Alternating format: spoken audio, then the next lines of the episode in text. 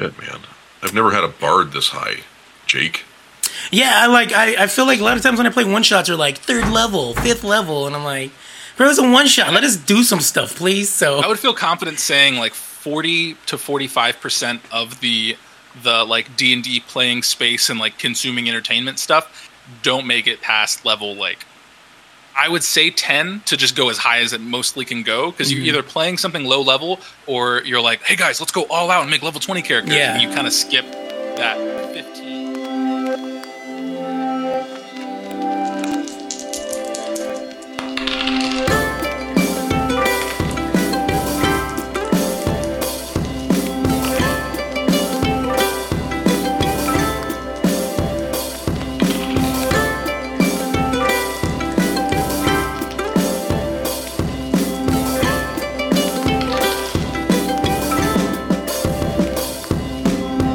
For inspiration.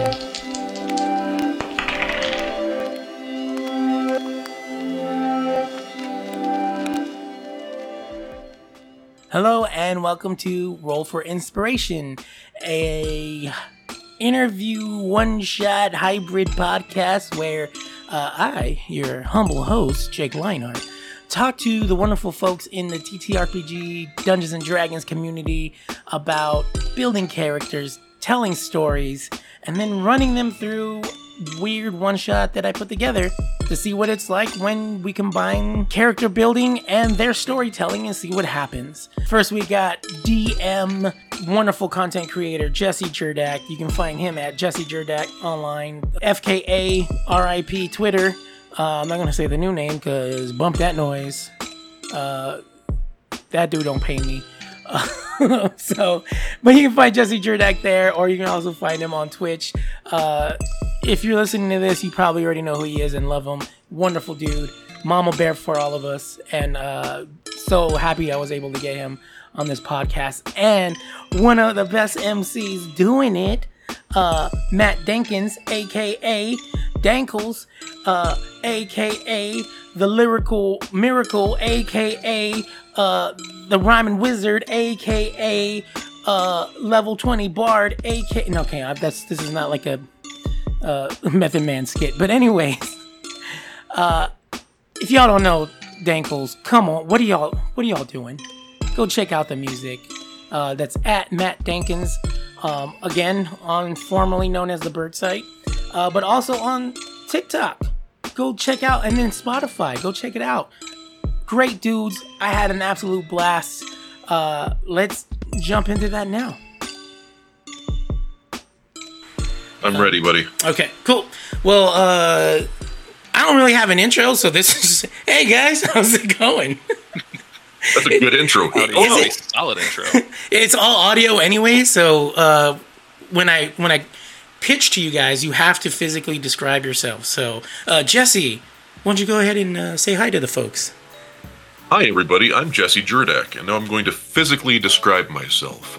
Uh, I'm a diminutive man of, of slight stature and um, narrow shoulders. I, I have blonde hair and, and shocking blue eyes that seem to peer directly into your soul. I have a very small nose, and I cannot grow facial hair. That's amazingly accurate. Uh, I'm pretty sure everybody can that knows what you look like. We're like, wow, that's Yeah, for your audience uh, that doesn't know what I look like, it's literally the opposite of that. I am uh, about 340 pounds right now of muscular six foot eight Irishman uh, with a black stubble and uh, I don't know um, hazel eyes. I don't know why I mentioned eye colors. You guys care about eye colors, right? That's what this whole podcast That's- is about. that's- that's yeah, what it it's is. about. A, it is a eye color podcast Yeah. specifically. If you look at the timestamps, it's like two in two hours and 45 minutes of just eye color. So, cool. we yeah, we well go then hazel. well, thanks, Jesse. And Denkles, uh, same for you. If you describe yourself in full detail for my audio yeah, podcast. full details. So I'm a guy that's got. I would say chestnut would be my eye color if I had to like add a little add a little zest to the description of the color brown. Um, and uh, I am uh, tall. I probably think I think Jesse's definitely taller than me. Uh, so take his height and then just think of someone that's still just as tall but not as tall. um, and that's me. Uh, I, if you look up my name, you'll see a picture of a person, and that's what I look like. I have uh, glasses, an afro with music notes in the afro, um, and uh, I'm only in black and white color scaling, so grayscale only, baby. Uh, that's how I roll, and that's how I view the world. Great Simply black and white, and just the facts as they are. awesome. Well, thank you both for being on my podcast. Um, uh, one of the things I do at the beginning of my podcast is like tell people the reason why I even started this thing because I originally had a podcast, then went on hiatus, and then just had to come back to podcasting. And the main reason is because I'm in a group that goes around training and catching magic monsters in these like red and white uh, spherical uh, containers. And uh, my other friends are just all about like I need to get this you know electric rat and I need to go catch this uh, leaf dino. And I'm like can we talk about games guys? And they're like dude I gotta go catch these monsters and so I'm like you know what let me find other folks on the internet who want to talk about TTRPGs and character creation because all they're all about is going to the gym and not about lifting weights but about these magic monsters so thank you guys for letting me you know get this in through the internet since my friends in real life are all about just magic monsters and and stuff. So I appreciate you guys so much. Tell us Um, more about these monsters. What's that? Tell us more about these monsters. Um, yeah, like so, yeah. So uh, I guess if you just go out in the wild, they just come out. Like you'd be like, oh my gosh, there's a wild one that just popped out of the bush, and uh, yeah, there's like I don't know, there's all kinds. There's like the water monsters and grass monsters. There's like a monster that can bend a spoon with its mind powers. I was yeah, it was pretty crazy. How does it handle sporks? You know what? I don't. I think that's his weakness right there. It's his fork. It's like, wait, I can do You're like, spoons, but "Whoa, nothing, spoons!" nothing that can stab Yeah. pasta. exactly. Yeah, you're not gonna enjoy your like lunch because it's gonna crack, and then you get the little sport pieces in your yeah. So, anyways, Pork thank, trap. That's relatable as shit. Yeah. yeah, Are we allowed to cuss? hell yeah, go for it. Oh Darn. heck. I'm sending I'm sending the podcast to all of your relatives too. So if you don't mind them hearing They it. don't. talk. It's fine. Okay, They cool. won't listen to it. I was trying to be like, uh, what, like, should I send the podcast to their moms in my mind while thinking that?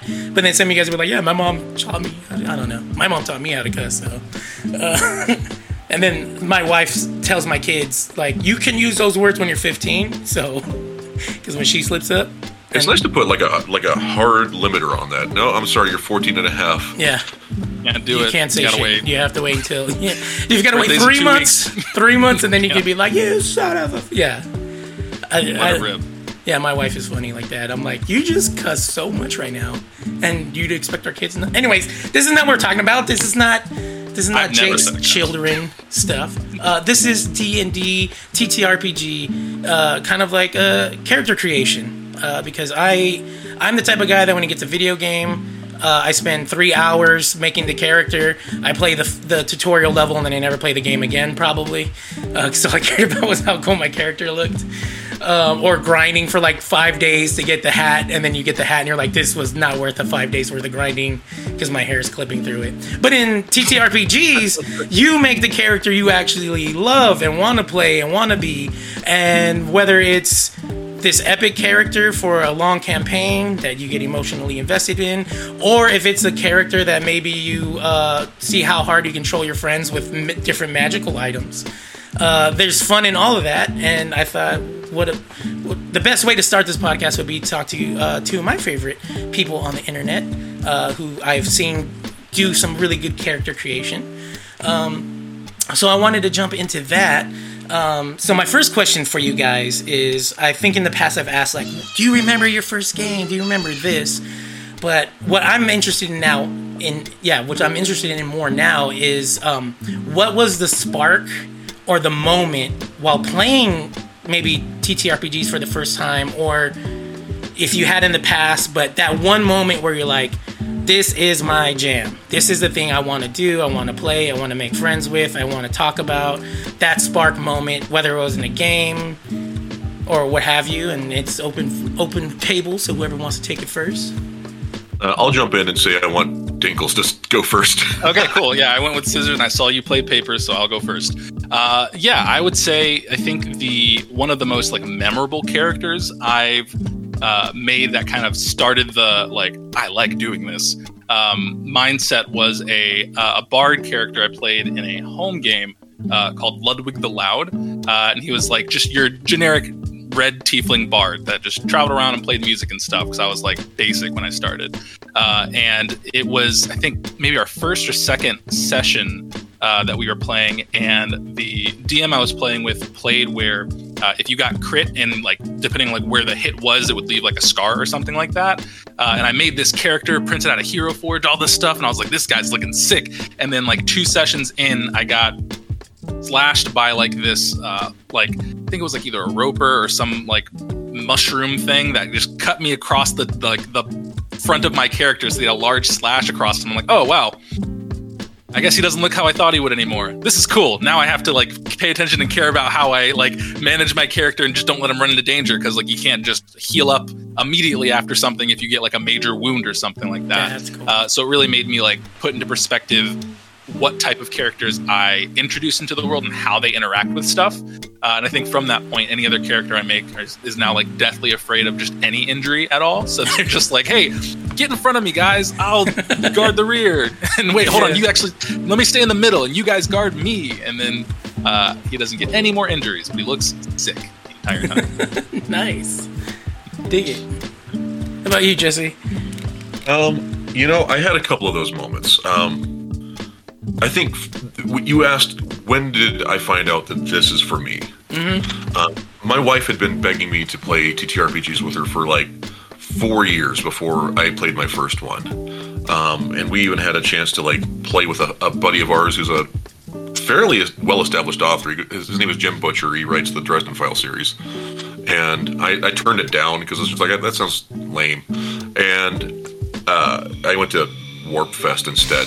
Um, and um, then I heard uh, Critical Role for the first time, and I got it because for me, what appeals is like character progression and story and like long term um, development of, of, of these these narratives over over several sessions. I like I love I like one shots now that I kind of understand the, the the concept a little better. But what really sucked me in was hearing these players go, you know, episode to episode to episode, getting better and stronger and. Um, yeah, that that was it for me. As far as like the way I like to play characters, um, I play them a little bit like they're either a self-insert or the complete opposite of me. Um, so you'll either like I'm I'm I'm I'm a I'm a demi guy. Like I don't I'm not like a super horn dog dude on the internets. Um, so like my first character was I didn't realize it at the time, but like a total self-insert. He was a bard as well. Um, but everybody has like like the bard stereotype where they're like super randy all the time and flirting with everything, and I never bothered doing that. And then I realized like I'm playing a, an asexual bard. Um, that was he was a Goliath, um, so he was a, complete. My first character, I didn't realize it, but he was a self-insert, um, which was kind of a cool thing. That's awesome. Yeah. Um, yeah, I think I've seen art for that too that you've put up online, which is like super cool too. Yeah. Yeah. Yeah, he. So like Goliaths don't grow hair uh, in the lore, uh, so he like he also had a five intellect, so he, he was not a great decision maker. Um, so he he, he kind of knew what bards were supposed to look like. So he got a tattoo of like a curly mustache Oh, and like a tattoo of like uh, like old school like barbershop quartet like spit curl hair. Um, oh, that's fantastic. It was fun. Yeah, it's very cool. It's like yeah, like moments like that that like at least me as like you know person that follows you on Twitter, I was like that would have been a cool campaign to like listen to, but but it's kind It of was a I'll go for it. it was a hoot. Um, Jenny D was the DM, and uh, my my amazing wife, Critical Misses, was was playing a barbarian in that one. And yeah, I, I just kind of went off the rails, um, and and and got very creative in it. And, and I'll be punishing you with a bard later today, I think. Awesome, awesome. Speaking of off the rails, great transition. Uh, yeah, buddy. Could you tell us about your uh, Denkles, your character from the show that you had? Uh, that's still kind of like going in the maybe process. Yeah, coming yeah, back? yeah, We're, we're still chugging along on off the rails. I was going to say on the rails, but that's not what we do. Um, yeah, so uh, I have a uh, uh, a warlock uh, named Yona who basically is this. Uh, honestly, now that uh, now that Jesse was bringing up self inserts, I'm pretty sure Yona is a self insert to a degree of just like if I were in a fantasy world, this is probably how I'd want to just be in it. Um, and uh, basically, he uh, worked in a library, he lived at a school, stayed there for as long as he could. Uh, and while he was working in the library, a book started talking to him. He was like, this is kind of cool. So he started just being BFFs with the book. And then the book became his very supportive uh, role model that's just like, hey, you should go out there, get some friends, do some stuff. Uh, and so he left the school with the book, and now people are hunting him down for that book because it's like, hey, do you know that book's like a, a, a Fey goddess? And it's like, oh, no, I didn't. I thought this was just my super handy dandy BFF book that was just teaching me how to like be an adventurer. Uh, and so he gets into all sorts of uh, mischief and whatnot. But um, it, it's it's interesting going from like the very sheltered, staying in one facility for a long amount of time, and then going out into an adventuring world and just seeing how that shapes a person who's never done things like that, Mhm. um, and is getting like the helpful encouragement of a friend, but obviously encouragement can only take you so far until you get like stabbed in the chest by a monster trying to take the book from you and you're like i didn't sign up for this. I didn't know what oh, what's happening? And that kind of like shocks their system and says like okay this is a real thing. It's not just everyone's having fun. There are like there's heavy weight to every action you do now that you're outside of your like safety zone for the most part um, and it's it's a fun it's a fun little jaunt to uh to pilot as, as long as I have been piloting him. He's, he's, a, he's a fun little guy. Nice, nice, nice. Well, that that brings us to like talking more about storytelling and the actual building of your characters. Um, I, my first uh, question is kind of like, um, how do you build a character, and whether that's like you see the story first, maybe like you we brought up like self insert, um, but like kind of like since this podcast is like roll for inspiration, like where does the inspiration first come from? When it's like open up the D and D Beyond or open, you know, pull out that character sheet, pulling up the books and opening it, you know, like what what's the first thing that maybe comes to mind or some ideas from past characters you might have had? think like and and just you might agree with this when prompted with like a opportunity to either play a game or uh, to like start a game yourself or anything like that where you kind of know what the premise of it's going to be be it a long-term game or short short-term game seeing kind of what the overall vibes are of the campaign because obviously if you go at it with this stoic knight who is a paladin that does all these like majestic things and everyone's like ah we play goofy goober punch him on like, it's, it's not going to match the vibe that's there. So if you kind of have the idea of like what story is being told overall um, that's normally the first thing I look for. And then uh, I really like to help advance the story as much as possible. Be that if I need to create something myself, I can. But um, I normally will ask the DM, like, hey, I want to help you give like a really good twist in the story at some point. It could be like I'm making this character and I have a blank spot for you to fill in whatever you want to pull the the like the rug from under me at some point randomly and I can just roll with it because I like to improv and just kind of find stuff out as I go. Uh, or if they would much rather me build something and then they work off of it, that's fine too. But I enjoy working collaboratively with everyone to try and like meld something larger and not just be like an individual doing their edgy roguish things and like running off into the corner and talking to one guy while the rest of the party's just like drinking at the tavern. That's it could be fun for some people, but I like telling a, a story as a table. How about how about you, Jesse? Oh, you want you want me to talk now? Yeah, yeah, yeah, yeah. yeah. which which I think will be interesting because you are the DM at times too. So I'm I'm interested in hearing you kind of like go back and forth on as a player and DM as a when it comes to character creation. More often than not, um, yeah, I'm a I'm a DM. I do get a, uh, to, to play a character on occasion. The last ongoing campaign I played in was uh, a Strahd campaign.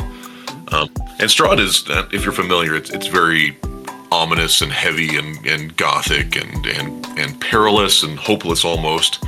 Um, and I was like, man, the party could really use some an uplifting character. And I was like, they could use like an Uncle Iroh. And I was like, no, I'll play a negative Uncle Iroh. I played, and he was an old guy, but he was just such an unhelpful piece of shit. Like very, I just play. I, I was like, what would Uncle Iroh do? I'm going to do the opposite of that every time. So he was just cantankerous and mean spirited. He would encourage infighting. One of my favorite characters ever. I like I said, I, I usually play either. Um, and the self-insert are kind of an opposite. But I also love to play against type. So um, he was a, a wizard that uh, he was a blade singer wizard, so I ended up tanking as a wizard the entire time, um, and and sowing the seeds of discord. And it's hard to do that, by the way, in a like non-disruptive manner. Like the, you have to be like winking a nod. Hey, I'm encouraging you to fight everybody, but not actually fight. Um, I don't know where I really get my character concepts from. I kind of it's kind of like what happened uh, with uh, with what you kind of hit us with today, Jake. Um, I'll find like a niche that kind of needs to be met, and then I'll build a character concept around that. Mm. Um, and I, I, take into consideration tonality as well of the overall campaign, but it's hard to know that going into it, right? Yeah. Um, I also like to do the voices. Like I'm, I'm really obnoxious with that. Um, so I try and find like a fun, unique voice that I can maintain over a long-term campaign. That's always like part of it. Like, like I try and get his his mindset, personality vocal inflections and accents and all of that stuff really kind of mostly chiseled into stone before I even you know go to session 0 mm-hmm. um, because I, I like to show off my stupid accents. so I, I, think you know coming from an acting background, it's uh, I, I, think the performance of it all is very appealing to me, and so I, I build off of my strengths and or challenges. Oh, very cool. Um, well, that's kind of like a good way to transition to it. Like, what are the challenges that you've had coming up with characters? Or in this case, like, because I've done this where it's like, I'm purposely doing this character, even though it makes me super nervous because it's, I've never done something like this. Like, I think for me, my characters are mostly like snarky or sarcastic or instigators because uh, it's just super easy for me to do. Um, but like, yeah, like, so I'm just curious, like, do you guys lean into the challenge? Do you look for the challenge?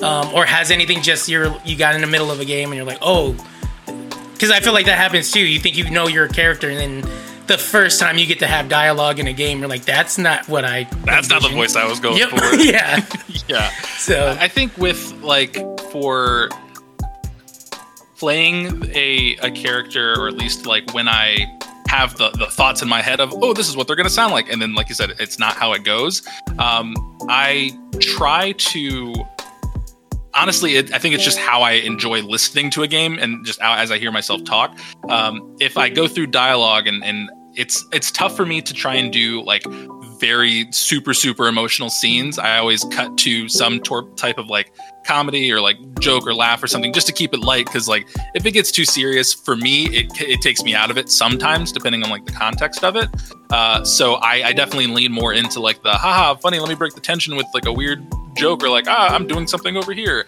um, just because i i struggle with doing more serious spots in a lot of cases. Um, I do enjoy when like other people get to have those scenes because I like being the like popcorn eating person that's on the side, being like, "Oh my gosh, this is so good! I get a front row seat to this." Um, but I think that's that's definitely one of my challenges in role playing games is doing the more serious bits, uh, just because I like to do more of comedic roles and being like comedic support if that helps. Uh, just because it's like it's know, it brings down my mental if I try and do like, like serious, serious stuff. And I'm like, I'd rather just stay funny, hee hee ha ha, and uh, and keep the ball rolling that way. Yeah. How about you, Jesse? Uh, I'm all over the board on that. Um, I I've played joke characters and I've played very serious characters. I've played very sincere characters, and I've uh, I, I lean into the challenge. I do. Um, and, and and like I said, you let your character evolve, right? Um, if I'm playing a, more of a self-insert character, it's going to be a lot more altruistic. But um, you know, I, I, love I love a good challenge. Um, I, have played. Uh, God, I, am all over the place on that one. I don't have a consistent character generator method. I, I like I said, I, I look into what's going to be interesting in the moment. I love to play a good joke character, and that's that's so much fun. And you know what's nice though is like all characters can be that joke character. You can play into your your stereotypes. If you're playing like a hard nosed paladin, you can be so funny by just being disgusted at at at the rogue's antics. It, it could be so funny to just be the ultimate straight man, like this unflinching, uh, like. Always taking the road to the side and trying to do the right thing and like putting your hand on their shoulder. Now, now I know, son, that uh, you you are tempted by the, the pleasures of the flesh and, and currency and taking things that don't belong to you and just lecturing the fucking rogue just ad nauseum is such a funny thing to do with this straight-laced character. So I guess I, I guess I go funny too. I go funny all the time, no matter what. I lied to you guys. I'm I just I'm, I'm funny. Oh, that's the easy. That's the that's the easy route I always go with. Yeah. Uh, that's awesome. Um, my next question uh, kind of goes uh, to backstory. Um, like, are you guys like the people that write novels about your back your character? Like, uh, I unfortunately, I'm like kind of half and half because I'll come up with I think is like, oh, this is really deep and it's maybe a couple pages, but then somebody asks you the simplest question in game, you're like, I had not thought about why they would be at a monk monastery and uh, why they learn this way. Um, or uh, or I go the opposite way where I'm like I've got like a whole family tree too, and it's like this is nobody's going to ever ask about the tiefling's great grandpa uh, who served in some imaginary war. Um, but I'm curious, like also like as far as like influences, because I I find myself pulling from like songs, and I'm like this song makes me cry, so I'm gonna make this part of the backstory, or uh, this song does this for me, so I'm gonna use this line somehow.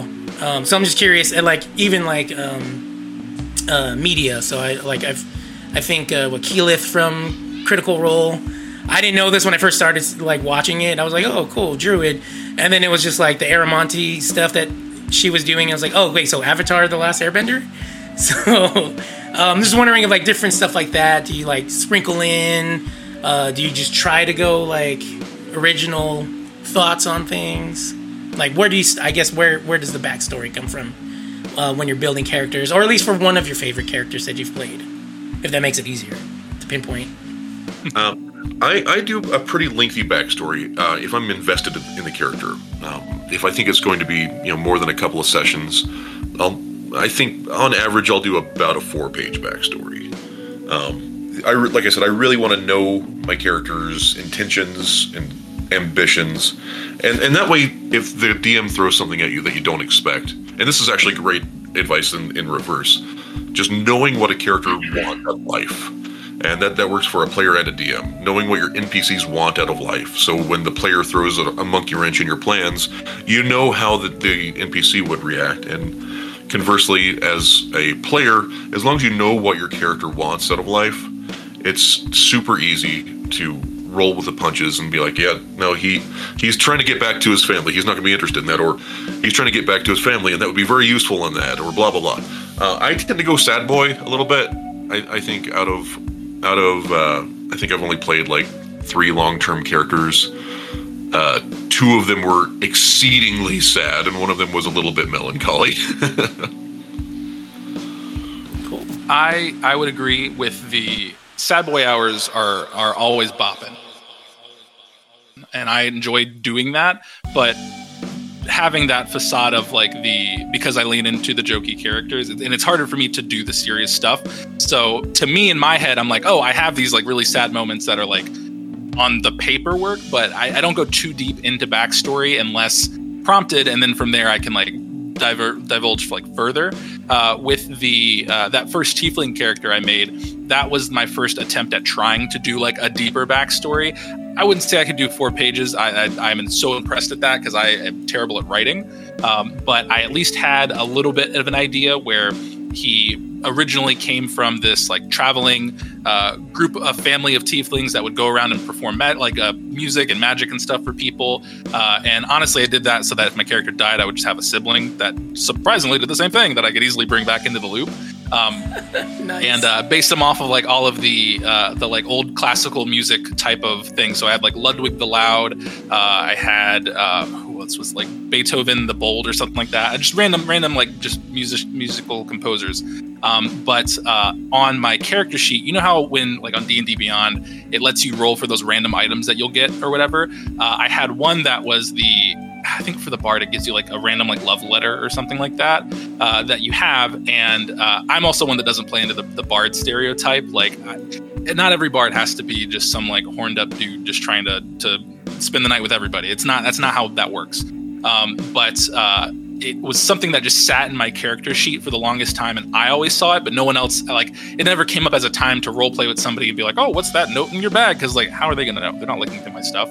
Um, but it was a, a note that was from his like one longtime love or something like that that just said like, uh, "Hey, I love you a lot, but we just can't be together. You're not as um, like happy or like you're not as mature as you wanted to be or something like that and so that basically like shocked him to his core of like ah, i can't like i'm feel like i've been performing for all these people and like trying to bring so much happiness to everybody so he like separated from his family started traveling and just playing music for people uh, to make sure that everyone that he meets ends up leaving with a smile no matter like what the interaction may be.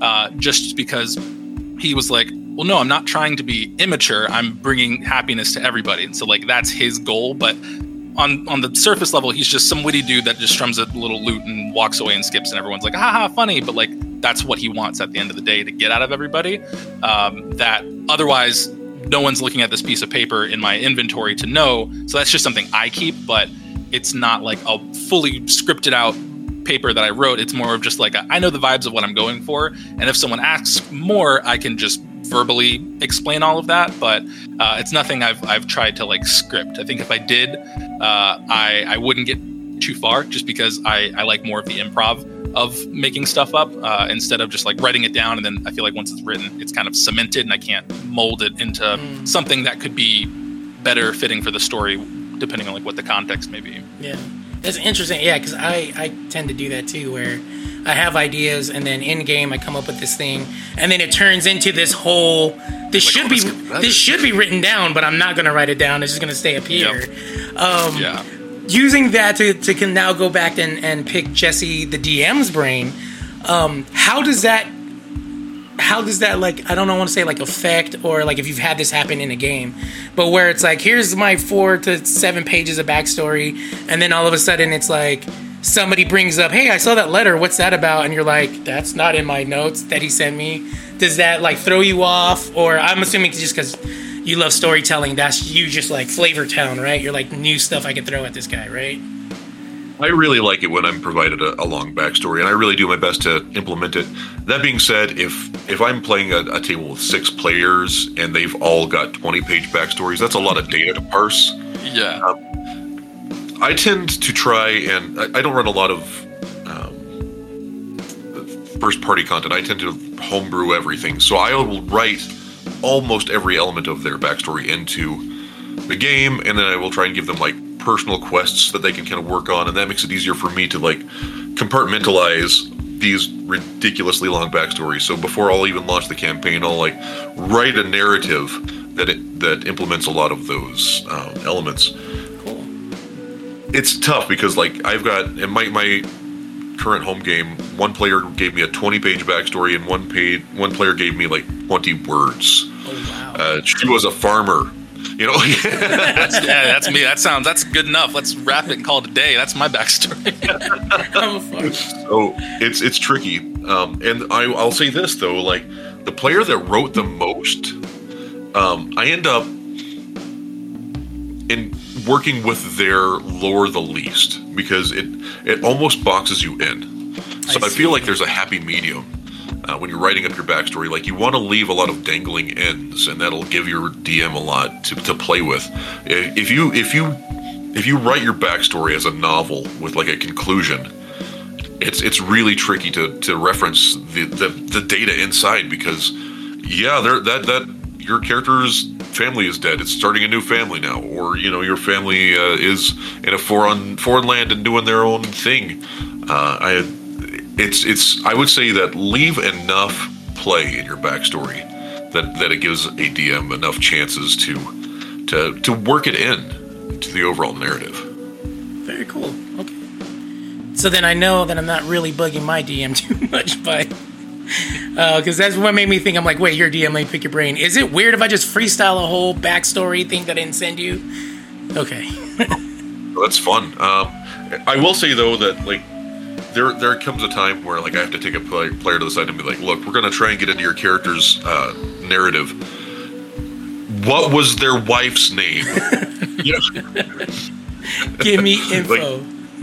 Yeah, I, I, think that if they do mention that they were a farmer, I try and pull a little bit more out of them, even if they want to go super minimal. Like, did they have family? Um, are they were they in contact with them? Were they in good good uh, um, good relations with them? That way, at least that'll give me something to build off of. Because otherwise, you're just playing everybody else's story, and I, I, I like to personalize things. Cool, cool, cool. Um, the farm was my family. The fire. All I knew was out me out the All farm. I knew was the churn butter. You're like, how am I going to do a two-year campaign on churning butter? Okay. The uh, butter elemental's the big bad Yeah. at the end. Um. Cool. Cool. Guys, quick, churn it to death. Um, Cool. So I'm gonna like kind of like transition to some stuff before we get into our one shot that we're gonna just run real quick for uh, the folks listening. Uh, but I kind of wanted to do like uh, I'm a big fan of T Pain, and I don't know if you guys listen to T Pain's uh, podcast, but he has like these kind of like ongoing games that he plays with folks. Uh, and since I'm just still developing this uh, this podcast, um, my thing is a couple like icebreaker type stuff. One that I think would probably be like kind of fun and kind of seeing like what it's like since um, y'all have run like actual plays and have been on Twitch and stuff like that to see what your answers might be to this one uh, or this set of questions. But then another one that'll probably make the internet come for us. Uh, so we'll see how this goes. And if it fails, I'll, I'll, I promise to edit anything you guys need me to edit out or bleep. Um, so the first game is Rosebud or Thorn. Uh, roses being the positive things, the wins that you've experienced. Uh, maybe playing uh, home games, or maybe since you guys do have experience with like, you know, the actual plays being online and stuff. Uh, buds being new ideas that you're excited about, or uh, ideas you've got or gleaned from the community, and then thorns being what they sound like, uh, the obstacles and problems that you faced. Uh, if you're if you want to talk about them, or just like if there's just like that one thing you're like, yeah, that's a thorn. I think everybody think that thinks that's a thorn. So I'll start off the top with roses. You gotta give you guys your flowers. Um, what kind of what kind of roses you guys have for the audience? As you guys stare at each other to see who's going to go first. This is no. I'm. I'm honestly. I'm just trying to think of something because I. I am bad at trying to uh, gas myself up or give give any type of ego to myself because I'm just like I don't do anything.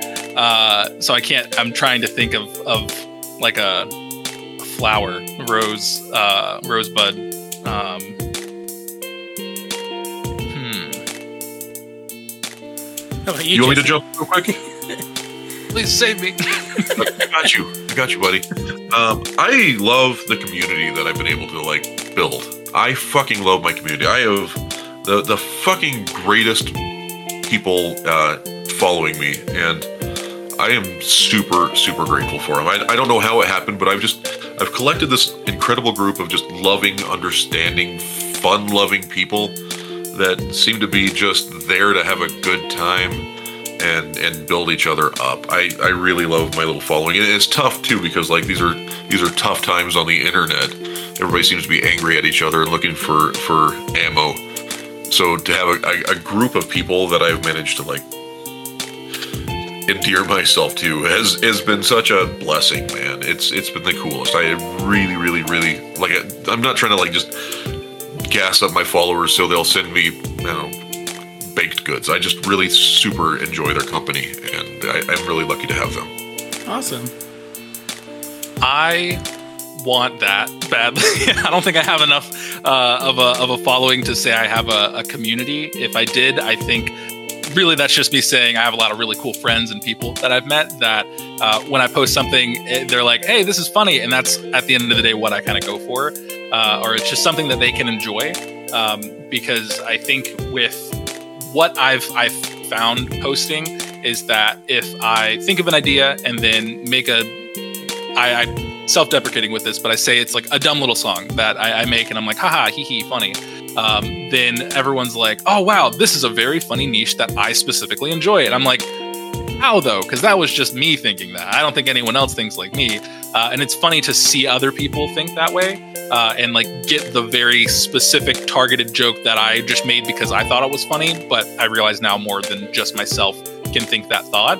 Uh, and it's it's interesting playing with that to see like what other thoughts are similar, I guess, to an extent, especially for jokes and very like small things that I really don't think a lot of people would get, but then they do, and then that's like a, a quick thing that we can relate with.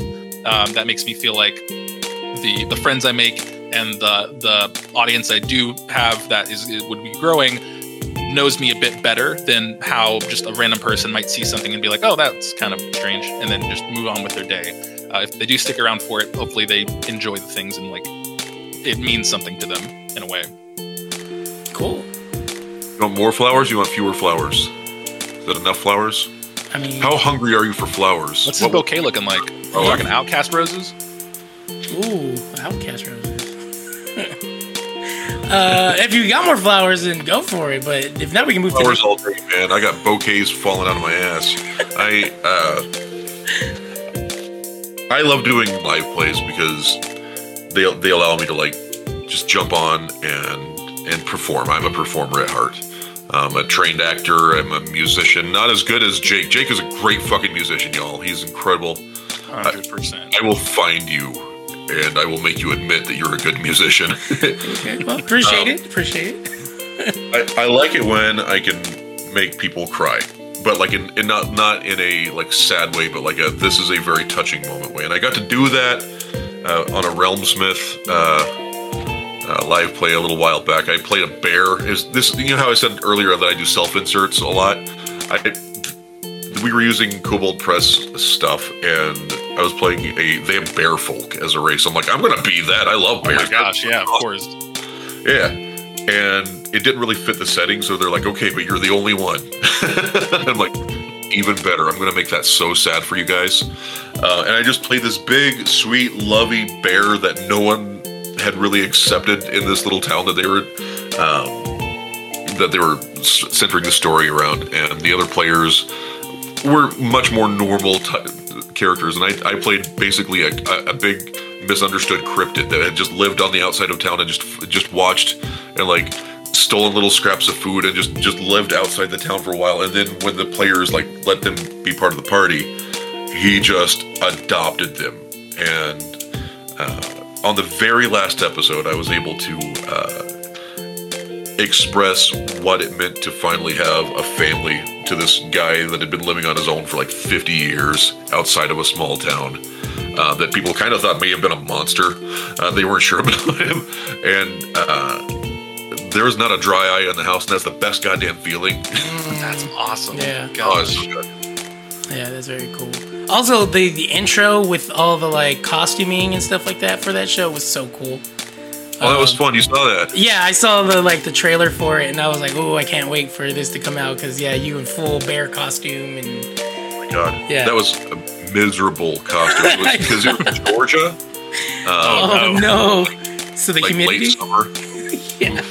And so, you know, it was just all fur and fur and fur and then a rubber bear mask.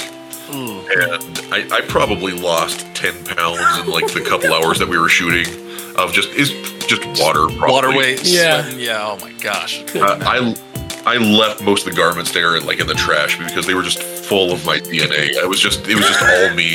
Oh, just part of me is in the trash in Georgia now. Oh my god, that's, one with the bear. that's the Yeah. best way to put it. My DNA is in there. I mean, you could. gosh. There's a clone of me running around in Georgia right now that smells like a foot. You created a new cryptid. yeah, Bear costume, literally. just- Georgia bear. the Georgia, Georgia bear. Oh my goodness. Well, look, it looked good. It paid off because in the in the, yeah in the opening sequence, it looks really cool. Yeah, if anyone in Georgia sees a bear playing D and D, just know It's the cryptid. local cryptid that's been created by Jesse. That's awesome. Okay, so then uh, moving to uh, Buds. Um, uh, has anything come out from the thing? Maybe like you know new ideas that you've gotten excited about. Um, I think one of the cool things that I think I've seen, I believe I've seen you talk about Jesse, was uh, the Kobold Press stuff. Like they they started their uh, their own system, uh, and I I think most of us have been able to get that like document to see what it looks like and stuff like that. But anything else, maybe from um, actual plays that have just come up that you're like, oh, I'm gonna incorporate this or this changed the way, you know, from being at home game to being on a live game, like maybe new ideas that that, that spawned from that. You why don't you jump in, handsome? Oh wow! Oh man, thanks. Uh, so I think um, for like uh, inspiration for other things or stuff that I'm seeing out there. Uh, I was talking with you guys about this um, before we had started recording, but the um, I- guess it's not actual play because we, we pre-record it, but the the Pokemon TTRPG that uh, I play, it's Pokemon themed. It's its own uh, game system that we have like the beta documents for uh, that we're making, but um, it runs off of this uh, system where you can like capture these creatures. It's similar to the creatures that you were talking about in the white and, and Yeah, uh, my, my red real balls. life. Yeah, yeah, yeah. Um, exactly. Um, and uh, it's a, a really interesting way to collect these different creatures and stuff, but have a, a really cool person to to uh, like kind of person to person relationship uh, using this dice system that can be used for combat, but in a storytelling theme, it works very fluidly for just navigating a world that you can create uh, and just find different ways to like roll things for dice instead of it just being a d20 system because that can get kind of like re- repetitive in a lot of cases. Um, but uh, seeing that and then uh, a lot of the other games that folks are just coming out with it's it's nice to see stuff that is different from a d20 system that you wouldn't normally play. Uh, obviously this isn't a new one but like the uh, uh, like blades in the dark or like uh, vampire the masquerade uh, where i believe uh, masquerade is a d10 system.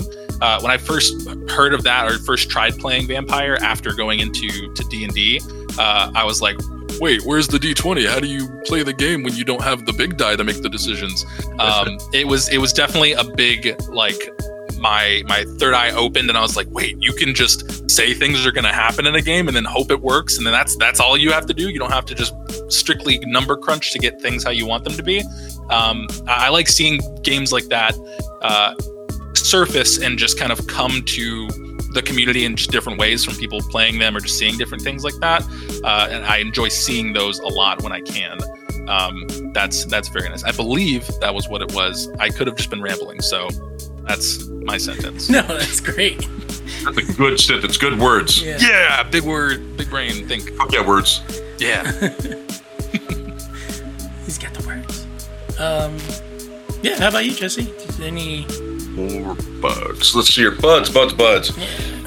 It's tricky. Uh, one of the things that I, I like about doing live plays and interacting with the community is that you find personalities like one Jake Lionheart that you would not have encountered otherwise. And you're like, I want to work with this weirdo. Uh, and you're just, you personally are just like this guy that's always been on my radar. Like, I just want to do stuff with him. I don't know. Uh, I like your energy that you're putting out there, and we would not have encountered one another without this space. Um, there's a lot of folks like that, um, and, and and for me, that's that's inspiring. I always think about like what my kind of wholesome big brother energy is going to uh, culminate in when, when when I'm collaborating with another creator that has similar or very different vibes. You know, you get me and Jenny together, and it's it. I think we're adorable together, but we have completely different vibes. You know, she's she's a she's a, she's some sort of uh, woodland fey creature, uh, and and she's I I weigh f- almost four times what she weighs. She's tiny. Um, she's she's technically a, a small creature. Like she's she's got the carrying capacity of a large, but she's technically a small. Uh, I'm kidding. Uh, she- but I, I love collaborating with different energies and different um, different personalities in the space, and and and CB Omega is an, another great example of that. Like completely opposite energy. I mean, like we could not be further apart. Like his he brings this confidence and this swagger and this he he's not afraid of of, of being confrontational and, and RP. Um, and that's so opposite of me. and I love working with CB for that reason because it's just you're not going to get a lot of overlap, but you get a lot of crossplay that is very fun. Very cool. Yeah, I'm, I'm actually listening to CB on uh, was it uh, the I'm forgetting its name, which is I hate when this happens to me because it makes me feel old. When you're like, Professional. yeah, Fateful Forge Academy, I think is what it's called.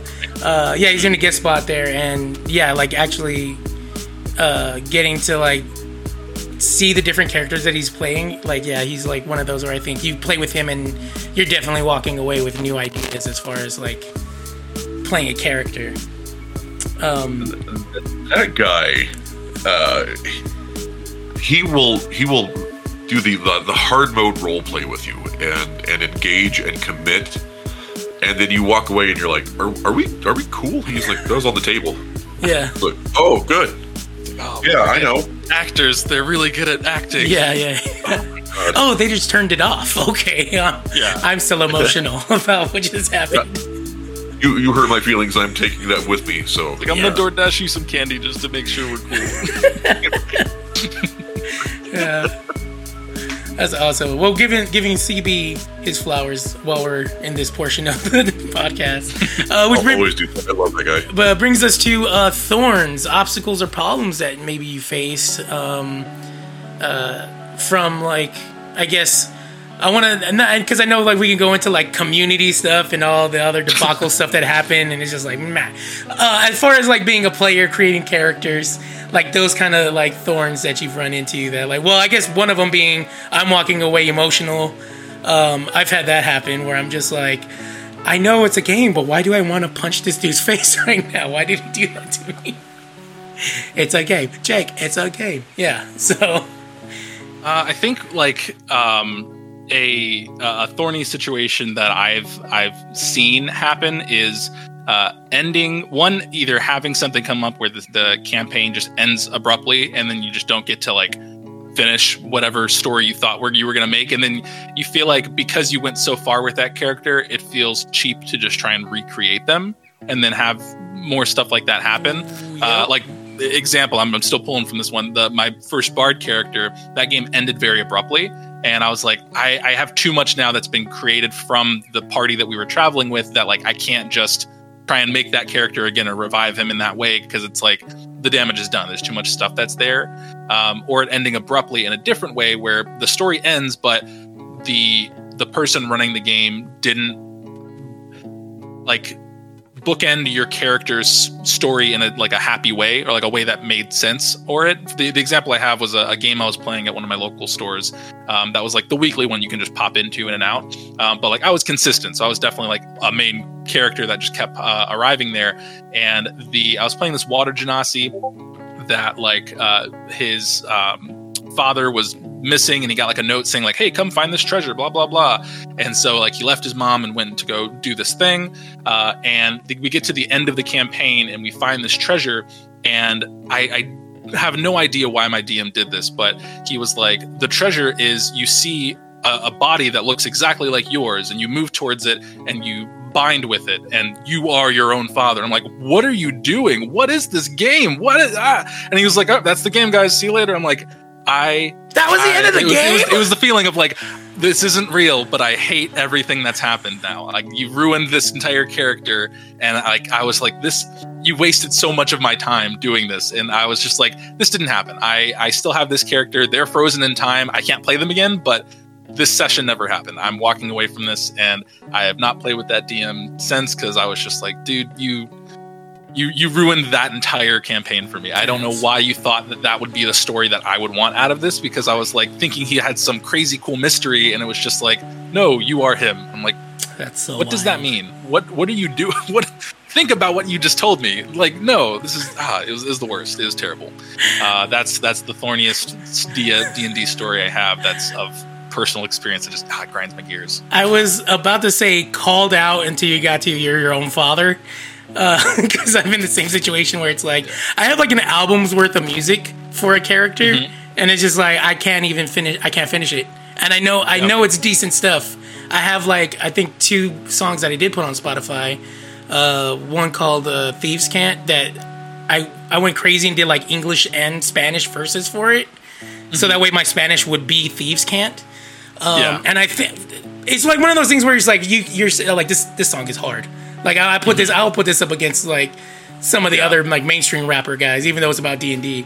But like I have a whole album that I'm like, yeah, I only put out two songs because I just I feel the same way. I can't finish it. Like this character is just stagnant. And then you said uh, the father thing, and I was like, okay, maybe not the same. Yeah, I'm just Close, yeah, no, but not, the same. Not the, I hope no one ever experiences that. It was the worst feeling playing a game ever in my life, and I Wow. it, it nothing nothing can compare to how how bad that session was. It was terrible.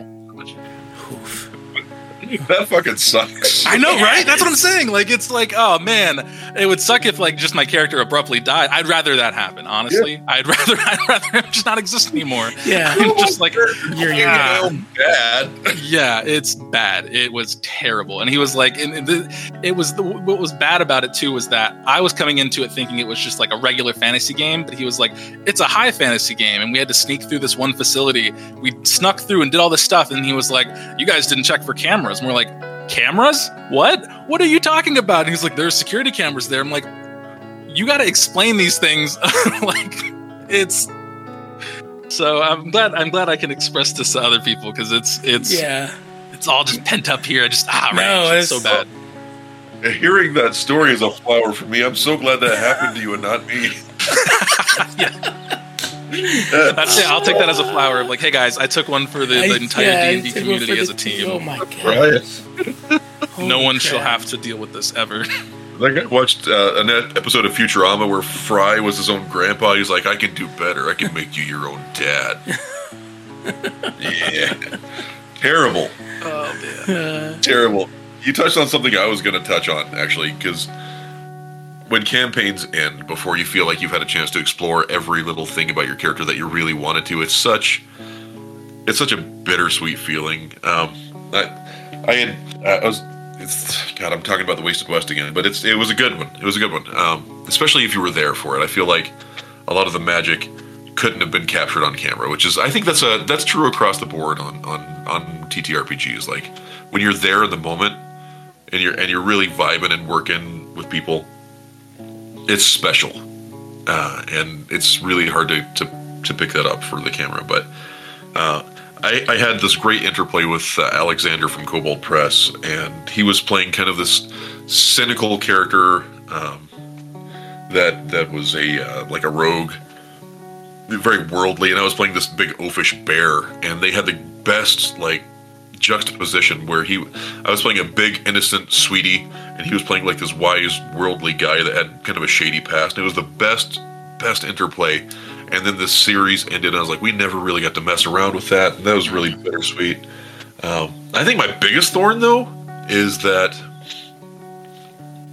there's so much cool media and there are so many cool projects that if I watched a live play every hour of every day, I would just still be getting behind because we're Yeah. producing so much as a community right now that you can't watch it all. You can't. You you. There's not enough time in the day. You'd have to have started ten years ago uh, with stuff that's coming out next week because we there's a, a community full of passionate, talented people putting so much material out there that there's. I think that is my biggest thorn in the entire goddamn industry is that we're all making so much good shit uh, It's the worst kind of for FOMO. each other. What's that? It's the worst kind of FOMO. Yeah. Like I, I want I want to watch every single thing, but literally there's not enough hours in the day. Yeah, there, there's there actually isn't enough hours, and like there are people I love. There are people that I considered like close friends. They're like, "Hey, did you see my thing?" I'm like, "I fucking didn't. I'm sorry, man. I got a day job and a kid." You know? Yep. Yeah, yeah, I think that, yeah, that has to be the biggest thorn because, yeah, I was thinking, I'm like, I, I started uh, the, what was it, the Wasted West? I started it, didn't finish it. Uh, same Yeah. thing even with your with Yona and your show, Denkles. I was super. I was like, it's, a, it's a commitment. It's that's Yeah. a lot of time. Yeah. It's it's not easy to just be like, hey man, I just started this show. Watch the first episode. It's four hours. It's like, whoa, Right, wait, yeah, hold yeah. on.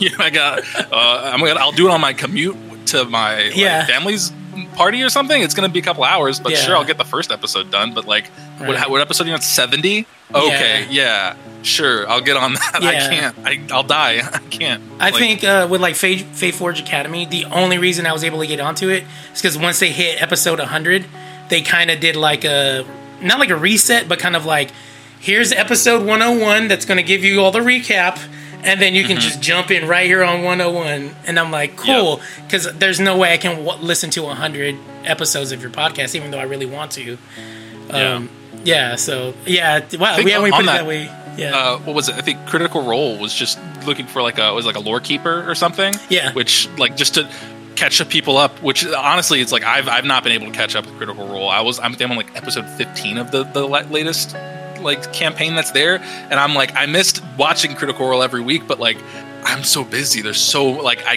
there's not enough time in the day, especially to watch something live, and then to try and catch up and watch it not live.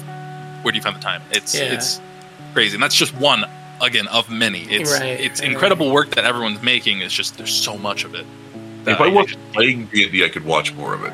right, I was gonna say if that if is that the biggest thorn where you went from enjoying the let's plays and the and critical roles and now you're doing them, then now you don't have time to actually enjoy it the way you used to. Yes, yeah, Yeah, because I did that with like this new. I think I watched a little bit after Robbie Damon left, and then mm-hmm. I started doing stuff and playing a game like a long term campaign. And then I'm like, they did what to what now? They're on the web place, and then, you know, they're this- how far in? yeah, the spoilers. I'm like, wait, they're on what now? Yeah. Why I is still Aabria think there? of Oh, sorry. Oh no, go ahead, go ahead. No, go for it. No, no, you. No, I just made the joke that I'm like, oh, Aabria's there now. How did how did Aabria show up? Uh, I know it's wild, and I think like I'm I'm, I'm about where you are, Denkles. I'm a, I'm like maybe episode 10, 15 on campaign three.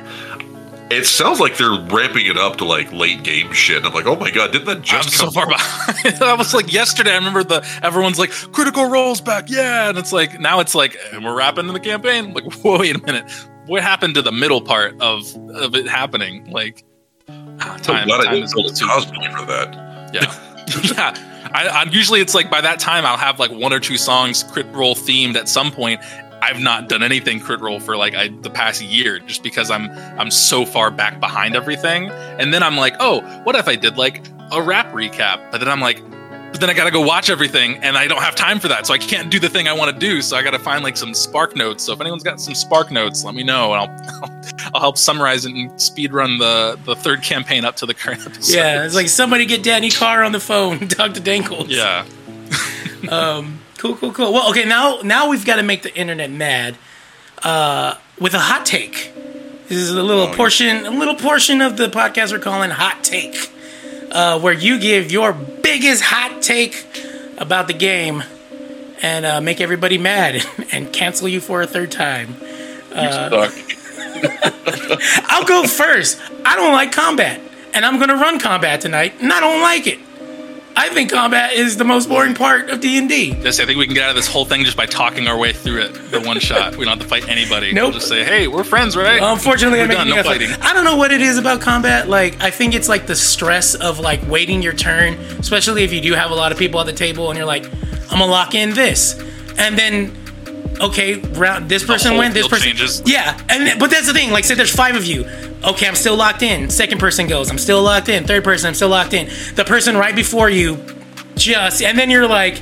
Am I taking too time too long to look at my spells? Am I doing? I want to move here. I want to do this. Oh wait, I have this like ability at sixth level that I can do that would totally destroy the game. But I totally forgot that I had that at six. Yeah. Anyways, um, and then I've seen like other people doing different types of combat, where because like sometimes I think like I've seen it where with a friend of mine who's a fighter, and just that like awful like I built him to be like this guy that's like a street you know he's in the streets he, he's smart and then natural one he rolled a two he rolled a five he he action me with surged my- did the, it, the the one did the, and you're like Eldritch Blast. Yeah. Like so many beams, I don't hit any of them. Yeah. My, my DM gave me the, the gauntlets that let you use your cantrip twice just to double the amount I could miss. Honestly, I think he did it to embarrass me. yeah I did that I, It's like bad. I cannot hit to save yeah, my life. I was why- playing a, like playing a monk, and I'm like my first time playing a monk uh, because I swapped characters mid campaign because of stuff happening, and I'm like, oh cool, I'm gonna do some cool monk shit.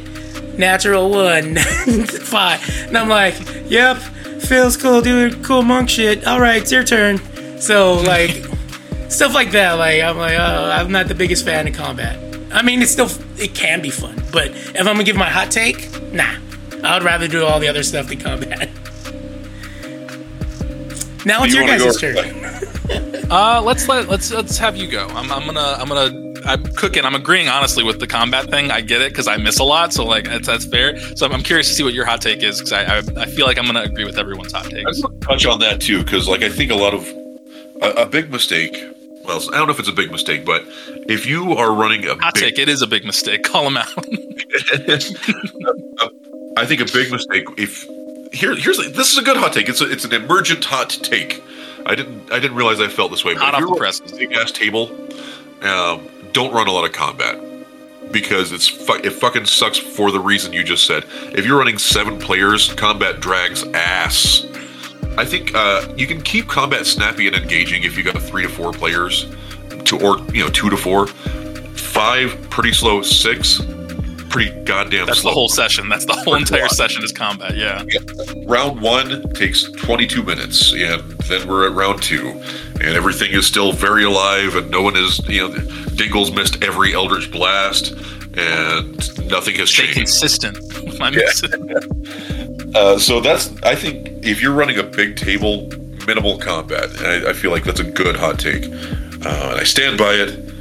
Um, other than that i think just to like retouch on one of my thorns is that this is a oof, it, you may have to edit the shit out or No, it'll be good. I don't know. There's too many line plays. There's too many. Maybe we should just i don't know i don't the know whole what the community we get in one large game and the first session is just combat so we have thousands of people doing their rounds of combat and we'll see it'll end when the sun burns out Yeah, I was like, it's gonna end. end it will never end. Uh, no, I don't. I don't know what the answer for that is because I think we do have a lot of talented performers and a lot of novel ideas. But it's. It, I feel like the problem is that we're making too much. Is that there's no way we can consume all of that media, and so so many fucking amazing projects sneak by with like 10 views on the first episode and then it, it dwindles down into the uh, into the single digits by the final episode. Um, i mean unless you're you know yeah, unless even some of the bigger projects i'm like this is this is not a huge watch. Uh, like you, you look at like the active viewers and you're like this is not that big. And this is like you know budget projects i think it'd be cool if there was like a a Netflix equivalent because there's too much stuff on Netflix where it's like you, you could just scroll for hours and like that's what it could kind of feel like with just the amount of actual plays that are there.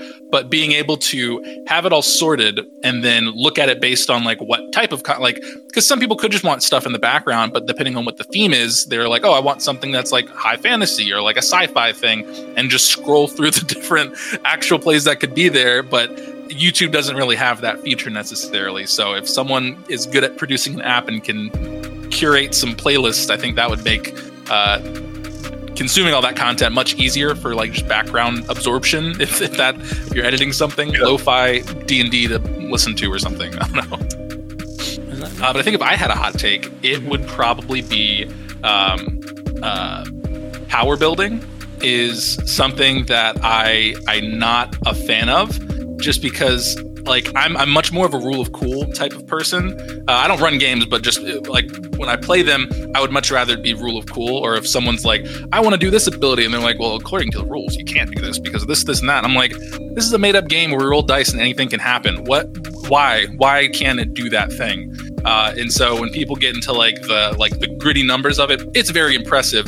Numbers hurt my brain, so I'd rather just say I do something cool, and then is the number big enough for me to do it? Cool. Let me explain how it looks, and then go off of that, opposed to being like, if I do this and prepare this action and do this action and do that action, that's why combat takes six years because you have to prep six thousand different things to do six billion damage, which it's so cool. Math is awesome. I passed algebra. That's so cool.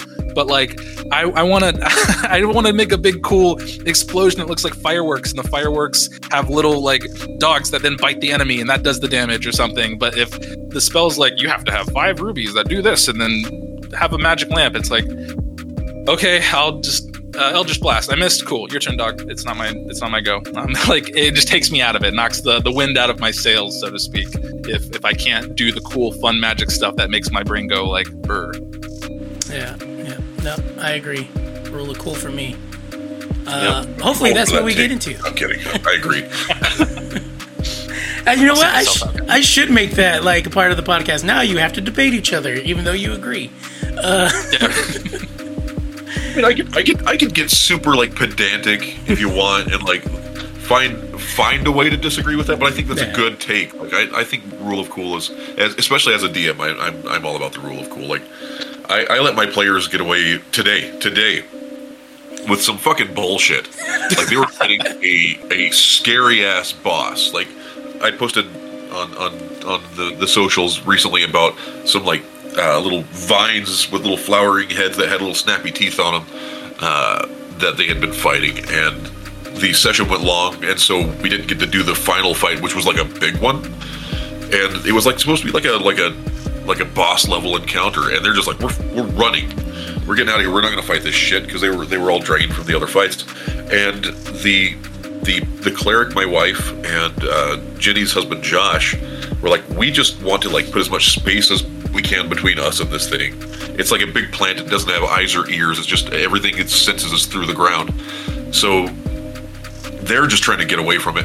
They used uh, uh, minor illusion and uh, th- thaumaturgy, thaumaturgy, Thaumaturgy. Yeah, yeah, yeah. yeah, to just make it feel like there is something delicious off to its Oh, right. that's so cool. Oh, it's so, I wouldn't even think of that. Oh my gosh. It was a chasing. They were on a a, a, a, a, a horse and cart, and they're just trying to get the fuck out of Dodge. Yeah. It's huge. It's, I, I, made- I made a mini. It's like that big, um, and you know, there's no real mechanical value to doing what they did, right? But they both took their turn. They both invested, and they were both creative. So I'm like, yeah, it runs over and investigates that. And that gives you know. It, it was in rough terrain, so it used all of its movement to run the other way in rough terrain while the party kept running. I rewarded the shit out of that creative behavior. That's insane. Oh, that's so Um, big brain. My, my brain's so tiny. I wouldn't even think of that. I'd be like, maybe I'll fly, and if there's a cart, leave the cart. I'm, I just want to live. And I didn't think about thaumaturgy. That's so cool. Yeah. So yeah, like the thaumaturgy, like my wife made the ground shake over there, like something was stomping around, and the the warlocks, like I used minor uh, illusion to make like a sound of somebody in trouble screaming, which, and so yeah, a big predatory creature. Yeah, yeah, big predatory creature that isn't really that discerning in what it goes after is absolutely going to buy that, and and so using two cantrips, uh, they they evaded a, a pretty deadly encounter. So That's pretty cool shit. Yeah, it's Yeah. very cool. Um, that's awesome. Sorry, I just chased the fuck out of a rabbit trail. That's that. No, you no, can no. cut that. all of that. No, it's staying in. That's that's good rule stuff. of cool. Rule of cool, man. Literally, you just that's the that's the if you look in the dictionary for rule of cool, it is that. It's a link to this podcast with that explanation right there. Yeah. And then like a picture of your mini, like about to destroy everybody, but Yeah. them running away That's from so it. cool. You guys can't see it at home, but uh, uh, you guys talk. I'm gonna go get it. Go grab it, yeah. Hell yeah. Fuck, Lusty still. I'll take a picture Um, and then put it in. The, what's it called? Hey, check out this picture from the podcast. You guys can see. You can only hear. I also think I'm a, I'm a, I'm a large proprietor of, of rule of cool just because like I'm I'm scared of forgetting a rule, so I'd rather Mm. just n- not have to worry about it and then just be like, oh yeah, that works. That's yeah, totally cool. Mm-hmm. Yeah. Uh, and I honestly feel like that's how I would just run any game if I were to make something. Oh my Dude, gosh, that's yes. terrifying. Yeah, it's a big nasty ass plant monster. Look at that shit. Hell yeah. And uh, it was gonna like it, it was gonna eat them. Uh, it only has one action on its turn. It was just going to bite you for 60 damage and then swallow you. oh my god. That's freaking gnarly. Hell yeah. Oh jeez, that would kill that would kill this one shot character. Yeah, I'm eating this guy too. Oh my gosh, yeah, dead. I'm saving it. I took a screenshot, so I'm saving it. That's awesome. I'll put it on like the podcast when it comes out. Like, check out this picture. Um, I'm also going to call this episode "Sad Boy Hours Are Always Bopping" because that was super dope.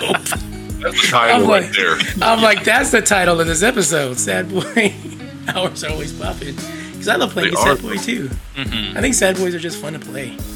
Um, cool, cool, cool. Why be happy boy when you could be sad boy? Yeah, because I, I I understand the argument of like, why don't you just make a character that has both parents and they love them and da da da da. And I'm like, but we all listened to emo music when we were growing up, and Yep. I, I- we like My Chemical Romance, and So, MCR and Paramore trained me for this moment. Yeah, Paramore trained me for this moment, y'all. there's something to be said about like happy characters. They don't necessarily have the impetus to go out and do big things too. Yeah. I mean, uh, all right, we're all nerds, right?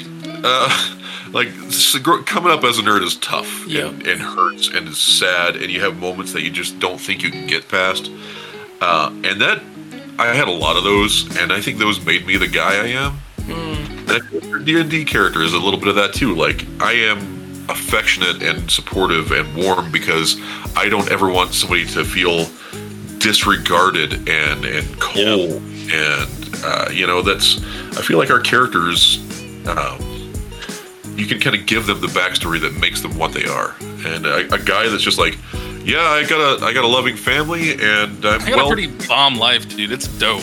So what are we gonna do? Kill a dragon or something? Yeah, sure. yeah I'm gonna go field and get uh, get infested with grave worms and uh, That's true, man. Uh, yeah, yeah. I also see like like like you said, like it's self-inserting, where it's like the stuff that you wish you had growing up as friends. Cause like when I- like I'm not gonna lie, the thing that like makes me like emotional, especially like when I started watching Critical Role, was like those moments when they're on the couch and it's just two dudes hugging on each other and leaning on each other. Mm-hmm. Where it's just Yeah. like where I grew up, nah, get off of me, and they'd say all the derogatory remarks and stuff like that, and I'm like, but you say you take a bullet for me because you're like my brother, but I can't give you a hug. Like, why would you rather take a bullet than a hug? Like, I love Yeah. you, my man. Like, but yeah. So like seeing like them like like just hugging on each other, I'm like, TTRPGs gives me that in a way because we're still on the internet, but mm-hmm. Yeah, I think what's what's cool is is doing that where you can start from the internet and then eventually getting to a point where you can meet up with those internet people Yeah. and be in a space together to then just hug it out and then it's just like Yeah. it's it basically you're, you it's coming full circle and it's it's the best feeling ever uh, that if, if you have the opportunity to play in person with your your like online Your table folks, yeah. do it in RP it's it's so worth it anytime you can I'm the worst with the huggy shit, man. I am uh, like I, one of my players. He's like, I'm not a huggy person, but go ahead. Uh, and, uh, he's not a little guy, but I'm just like, just yeah, yeah. cool, cool, cool. All right, well, uh, before we head out to break and start this one shot, uh, kind of the culmination of everything we talked about character creation, thorns, roses, buds, ideas, hot takes. Um, let's talk about these characters that I just had you guys roll and uh, kind of like what you did to build them up for this one shot. Um, and then how you're feeling about them. okay. Uh, I- I just can- for context, I, start guess for the um, audience, I, I'm, I'm gonna have like an episode, uh, like a episode zero, where I explain why I did this to you guys. Oh, right. But like essentially, it's like we're talking about characters. So what is it like to be just gifted? Like you you roll this. This maybe it's a class you've never played. Maybe it's a class you hate. Uh, in my little demo session, uh, I gave a person a sorcerer and they hated sorcerers. I didn't know. Found out after, but they had a they made me made it seem like they had a blast playing it anyways. Um, so yeah, so I'm just curious on like uh, what points, how did you feel about just rolling up a character and so maybe making your own character, um, and then uh, who these characters are. I enjoy it. It's fun. I like trying to be given something and then be like, I can make this work.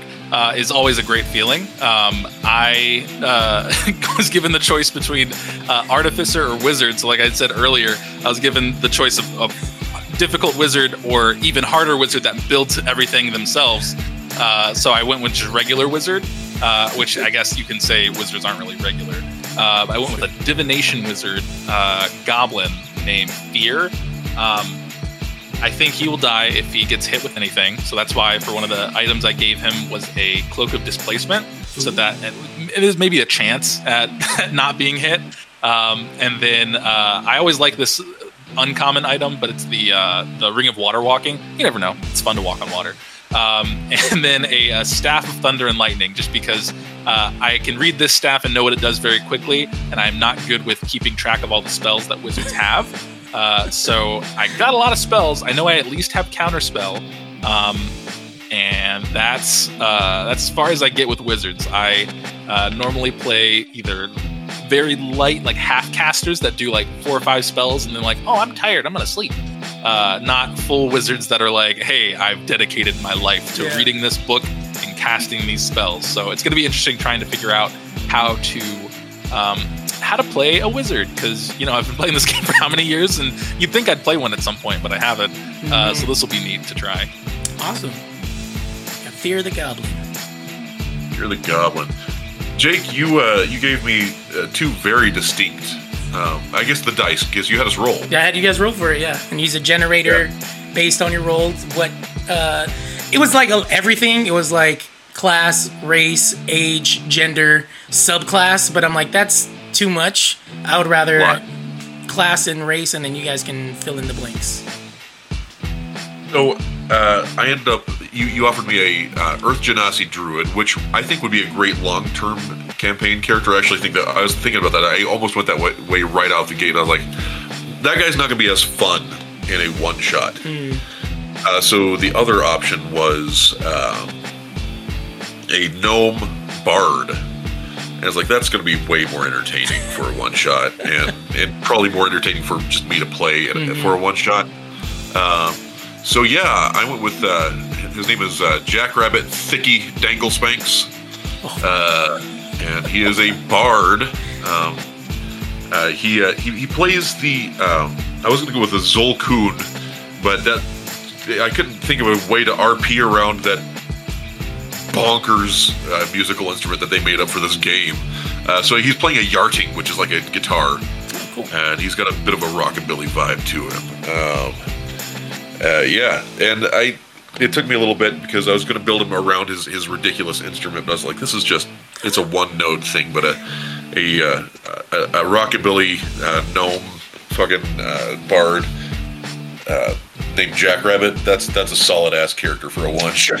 yeah, Jack Rabbit. When you, when you saying he a complicated instrument, it makes me think that if you're like build the whole thing around it, and then if you just speed through the rest of it, they have this super sick instrument. They can just play one really good note because that's all they, they were able to get so far. They're like, ah, I didn't read the whole manual on this, but I can play like a solid, Yeah. solid B flat. Yeah, just hot cross buns anytime Yeah. you play. Bun, bun, yeah. Well, that's awesome. Well, uh, yeah, let's let's go ahead and take a break, and we come back. We'll jump right into it. Ooh, All right. I gotta pee. I'm gonna cut to a fake commercial. So.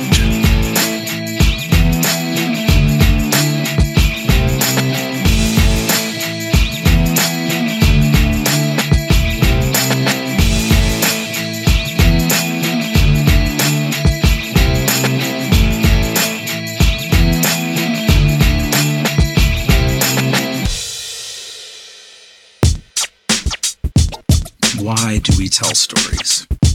To try to make sense of a world that can be terrifying and enormous.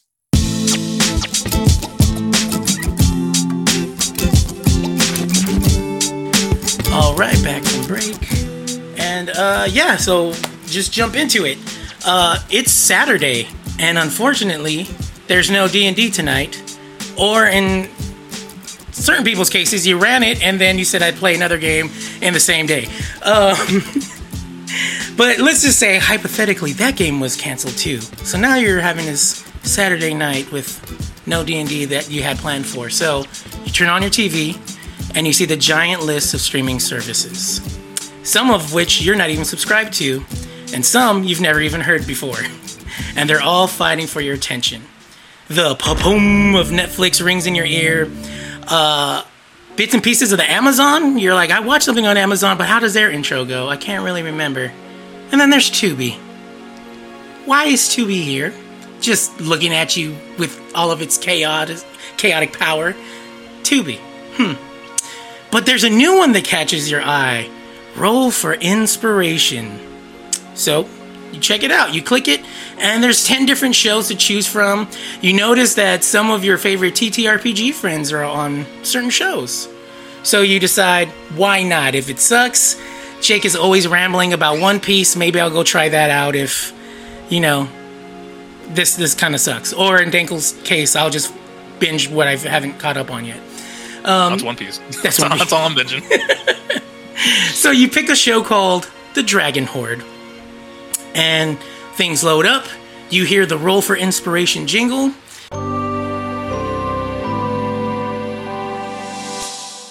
And then the scene fades to black as you hear the sounds of somebody running and breathing hard. You hear this person slam into the wooden, uh, something wooden, just slam, slam.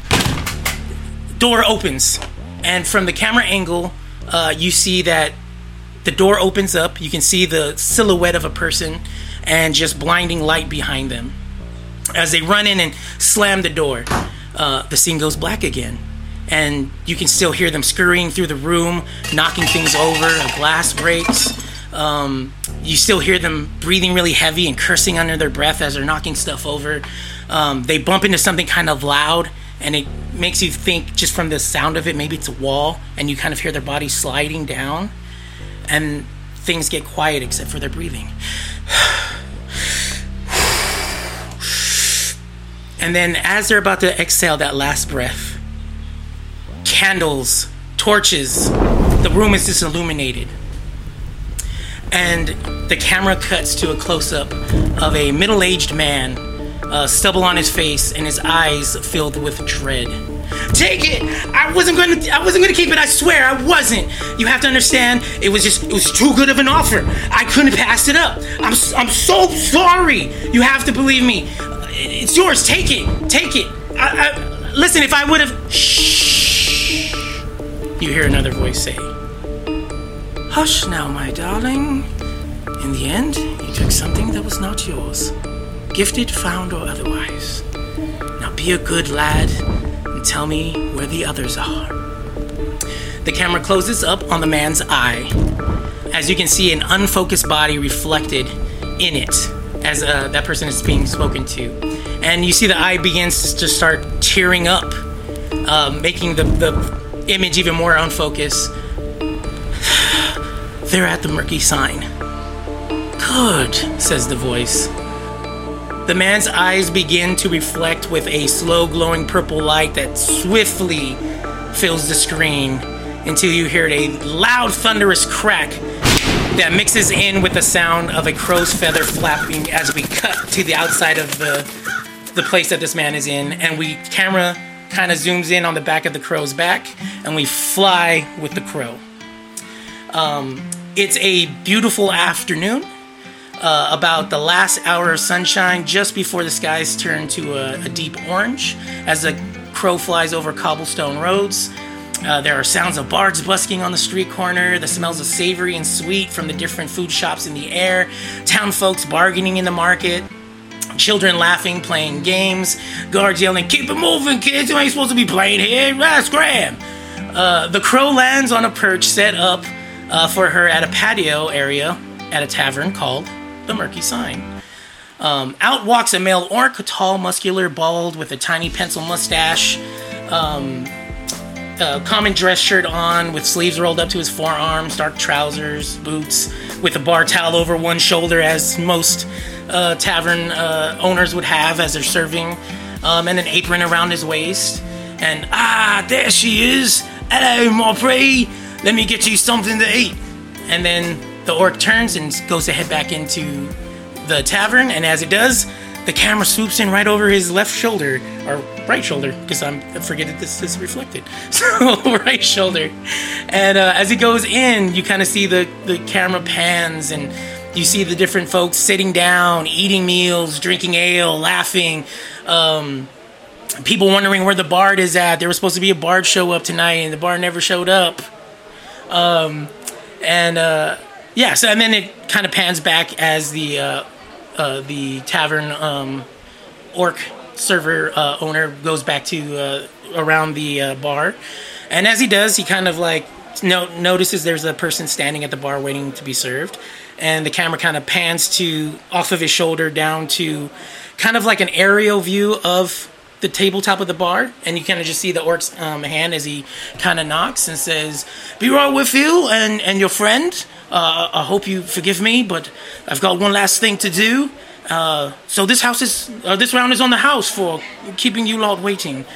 Um, and then the camera from there pans up to the person that's standing at the bar, and Jesse, we see your character So before you describe them, I want you to kind of picture this as like one of those like Guy Ritchie uh, moments, uh, director moments, or something like that, where it's like your character kind of like pops out and everything in the background goes um, black and white, but you're still in full color. Your character's name pops up on screen, and if you want to describe your character for us. The, the character's name pops up on the screen. Jack Rabbit Thicky. Uh, you see a uh, a youngish looking gnome. Uh, he's got uh, this black leather doublet and like a, a simple white tunic underneath, and some tight, uh, very tight black leather pants with some unique looking boots of blue suede. He's got a guitar slung over his back, and he seems to be trying to make eye contact with uh, the, the, the, the waitress who seems to be trying her best to ignore him. Um, and uh, he's he's maybe a little bit overcompensating for something. It's hard to say, but he is all bravado. He is all bluster. He is very brash. He's got his hair slicked back on the sides and a neat spit curl kind of rolling down the middle of his forehead. Um, his his uh, pointy uh, gnomish ears have have a, a few piercings in them, and he's wearing fingerless black gloves. Cool, cool, cool. Um, in that moment, if this like you know still image, black and white, the camera kind of zooms into their eye, as I need from you kind of like a uh, I don't know, like a Quentin Tarantino or some kind of like you know flashy director, get hit me with just like a three moment uh, montage of stuff that would give us a little bit more about the character, maybe like where they were, how they met uh, their their uh, party member, and then how they got to the bar. Maybe just like little flashes of like action or something like that. Yeah, absolutely.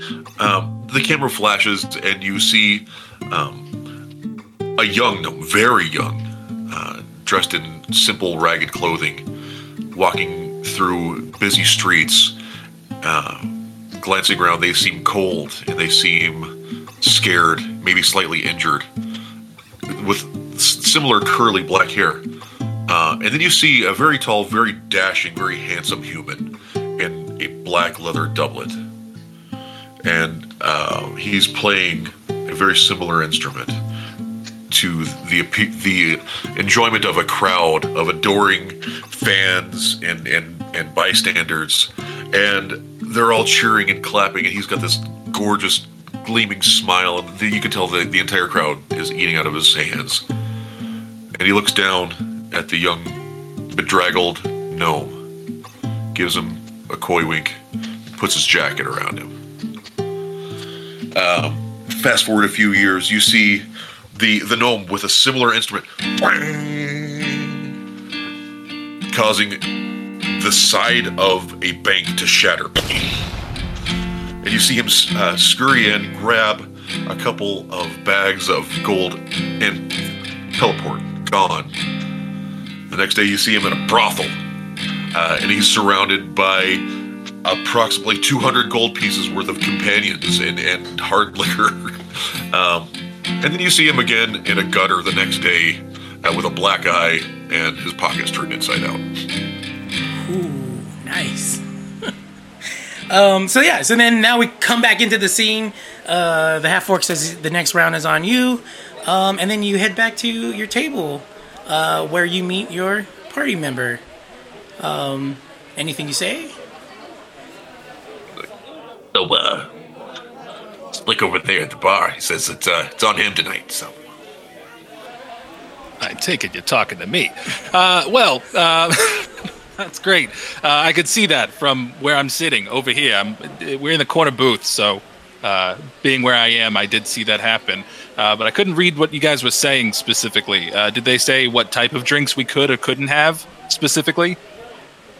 I, he didn't uh, specify. I, uh, I think he's uh, looking looking at him. I'm, I'm thinking I'm getting like ales and uh, maybe maybe like uh, some grogs, some meads vibe, kind of, that kind He of thing. didn't specify. That means top shelf.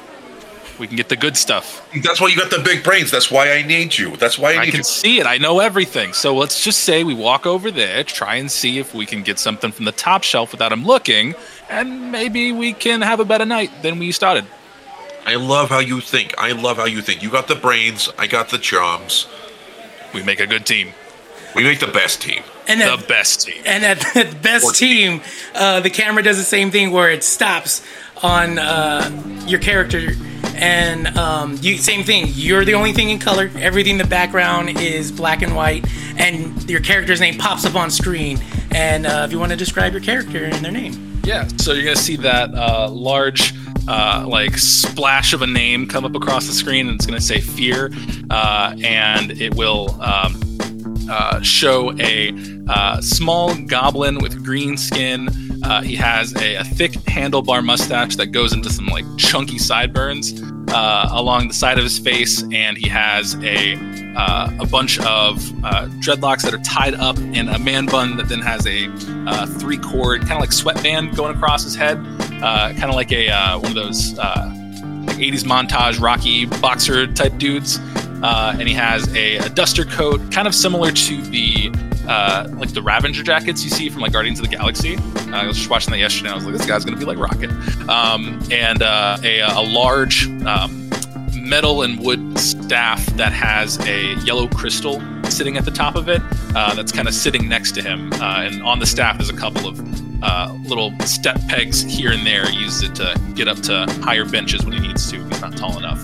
Uh, and I, I assume it's going to zoom into his eye and Yep. flash back Zooms- to three important things about his zooms life. right into his just eye. like it was Yep. on cue. Uh, Yeah. So you'll see him back when he was uh, a little bit younger. He's still pretty young for uh, for a goblin, uh, but you'll see him uh, sitting in a kind of a windowsill, uh, reading through some uh, different books of magical means, and panning over to his uh, shoulder, you'll see him look into a room where there's a uh, a much younger, uh, lankier uh, green individual that is uh, also looking through some books, but also it has like a screwdriver and is tinkering with some stuff. Uh, and you just kind of hear some like sparks and things here and there. Uh, and uh, you hear him say, uh, maybe stop tinkering with so much stuff and just read. It's easier to read than having to, to fiddle with all that crap. Uh, and then you'll hear some just muffled words because it's mainly just from his perspective, so he's not paying attention too much to what anyone else says. Uh, and then it zooms back into his eye and then cuts back over to another scene where he has a a large uh, staff that he was holding with that yellow uh, crystal at the top of it, and he's slowly using those two handles on the side to pry open a treasure chest. Uh, but just as it shoots open, uh, you start to see a large explosion come from the chest, and he slow motions like pulls up a shield, uh, and it kind of singes one of his little eyebrows off. Uh, then it zooms back into his eye and cuts out to another scene, and it's. Uh, it's him watching his partner come up and say, "Hey, uh, the bartender said the round's on us, so we can get something for free here." Uh, and then he says, "Well, that means we can get something from the top shelf." Uh, and then it cuts back in, and then it goes right back to the same scene we were just. yeah. And then he's, we can get something from the top shelf. We can get something from the top shelf. Right. So then, just as you you're you're finishing finishing that sentence, the I feel like I've done this before. This is weird. right, the ding ding ding ding ding on the tavern door swings, and uh, in walks in a tabaxi. Uh, he's dressed up kind of like fancy. He's got like a scarf around his neck, a little bit of like a cloak on and stuff, and he just kind of like looking around, and then spots your your booth that also happens to have like a little bit more space than some of the other places. And he just gets this big cat-like grin.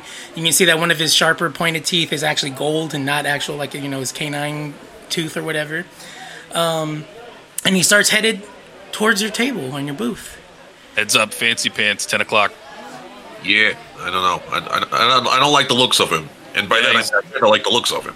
He's staring directly at us, so maybe he needs to talk to us. Uh, were you, do we have an appointment with anybody?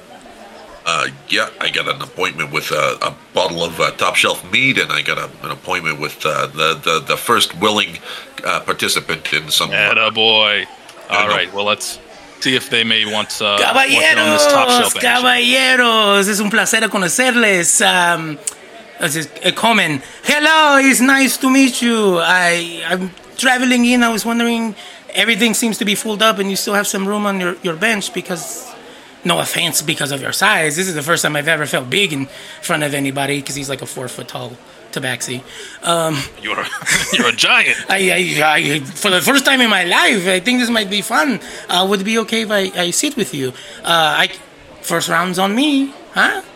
Hey, hey, Silge, Silge! Hey, bring us something from the top shelf, yeah? Uh, I was gonna have him bring something from the top shelf for us. How's that Life sound? finds a way. I, I mean, you're speaking my language with the top shelf. You seem like a top shelf kind of guy. I am a top shelf kind of guy. Unfortunately, the top shelf is not too top shelf. It's more like medium shelf here, but it's still pretty. It'll get it'll get you wasted. As high as I can see. Uh, well, that's now, DM. Uh, I'm a, I'm kind of a shifty guy. Yeah, Uh, do I get do I get the same kind of vibe off of this guy? Kind of a low life. not low life, but like maybe like the same vibe if like you were like in the money. Oh, all right. So he's he's the kind of guy that buys and sells people. Great, that's awesome. Uh, so uh, have a seat, friend. What, what kind of what, uh, what line of work are you in? You know, I fancy myself a bit of a storyteller and uh, organizer of uh, teams that do good things. A fancy organ. I love that. Yes, yes, yes. Actually, you know what? Let's let's let's do a little thing here. I can show you exactly how I do this. And he reaches into his bag, and uh, he pulls out a deck of cards that he puts on the table. He reaches back in his bag, pulls out a like kind of like a little hard candy, like a Jolly Rancher type thing, puts it on the table, and then pulls out a ruby the size of his like cat fist. So it's just this giant ruby and puts it on the table. Now, my friends, which of these three things is the most valuable? Uh, allow us a moment to uh, deliberate on Of course, of course. Let, me- let me check in with Silge really quick. Silge, hey, with drinks. Do you see the size of that ruby? I saw the size of the ruby, but I mean, I feel like it's a trick question, right? He's he's a smooth talker. This guy, I recognize it. Game recognize game. You know. I won't. I won't lie. I was looking at the candy first, but that that is just me. Not, I, so he's got like a deck of cards, right? He's got like a candy, and he's got like a big ass ruby. So all right, here's here, here's what I'm thinking, right? He's gonna say, uh, y- the obvious answer is the big ass ruby, right? Because you could buy all Of these. course, yeah. Anyone would pick that.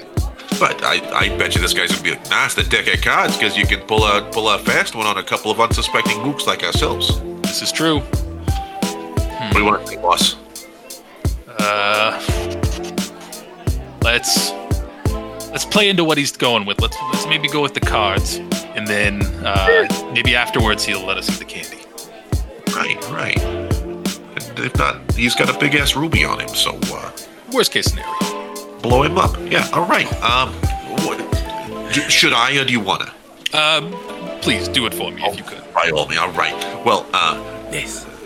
your uh, your im- immenseness. I uh, Oh, you know, I think, forgot. uh, I'm so I- sorry. I didn't introduce myself. My name is uh, Bold Bite. It's a pleasure to meet you. One more time. Bold Bite. Ham. He's a Bold Oh. Bite. Bold bite. Bold Bite. Of the Binding Wild clan. It's a pleasure to meet you. Uh, you- Who are you, my friend? I'm buying you drinks and I didn't even have the courtesy to ask your names. Nice. I will. Uh, I'll. I'm gonna see if I can uh, catch catch my my partner on this. Uh, um, I will uh, say uh, well names of things you forget after you drink, and we were already in the middle of drinking here anyway. Um, and uh, I'll, I'll kind of lean over and say, Jackie, names are important. You don't want to just give those out to people.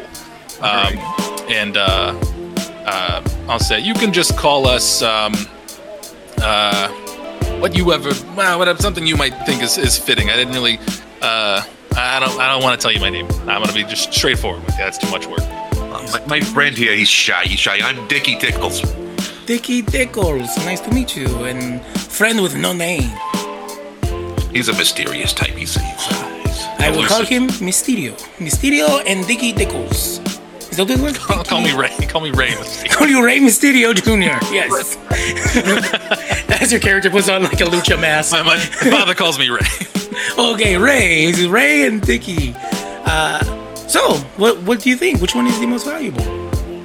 I'm, all right, here's here's what I'm thinking. All right, and I, I'm not the sharpest uh, card in the deck, but I feel like if you are a uh, an entrepreneurial type, which I think I can be at times, uh, it- yeah, you can you can earn a lot more with a deck of cards than you could with candy or uh, and unless you unless you poison the candy, then you can you, you can make a lot of money with a poisoned candy. Uh, but uh, the deck of cards, that's that's a venue. That's a that's a that's a means to an end, right? That is very interesting. I like the way you think. A lot of times when I uh, show this question, uh, everybody goes for the, the ruby because, you know, the most obvious is the ruby. And then he picks up the ruby. Common man gives a common answer. Exactly. And he picks up the ruby and says, Here you go, Ray, and throws you the, the ruby. Now, the ruby is worth like 3,000 gold. Yeah. uh, yeah, of course. Yeah. Thank now, you. here is the tricky part because there's information you don't know. The candy is the favorite candy of a troll.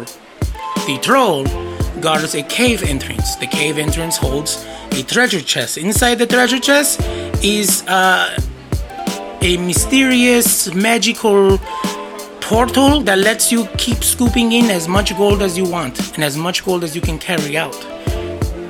And if you can get as much as you can and as much as you carry, because it'll continue to refill every time you reach in, uh, as long as the you get out before the troll finishes his candy and kills you, technically it makes it the most valuable because it's definitely more than the ruby.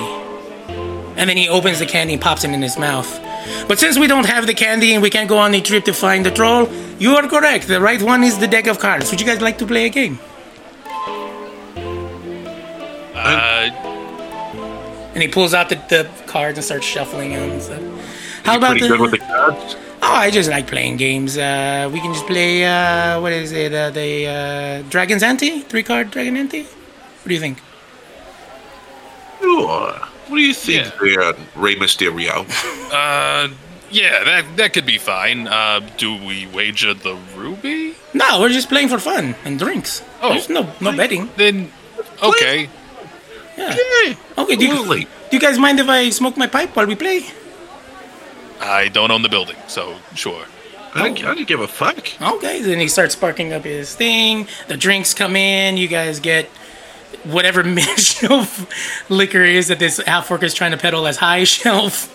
Um, because yeah, he's he's not that fancy of a tavern, so he's like, "Guess it's the highest it gets." Um, and he starts passing out the cards. You guys like maybe play a round or two, and then on the third round, he passes them out again. As you look at the cards, uh, they the the images like the numbers and stuff like that that would be on your normal playing cards. All three cards, because I guess it's like you know three at a time. They all just have like black splotches on them now. Are, are you okay, my friends? You seem un, like something changed. Um, Yeah, I something on the table.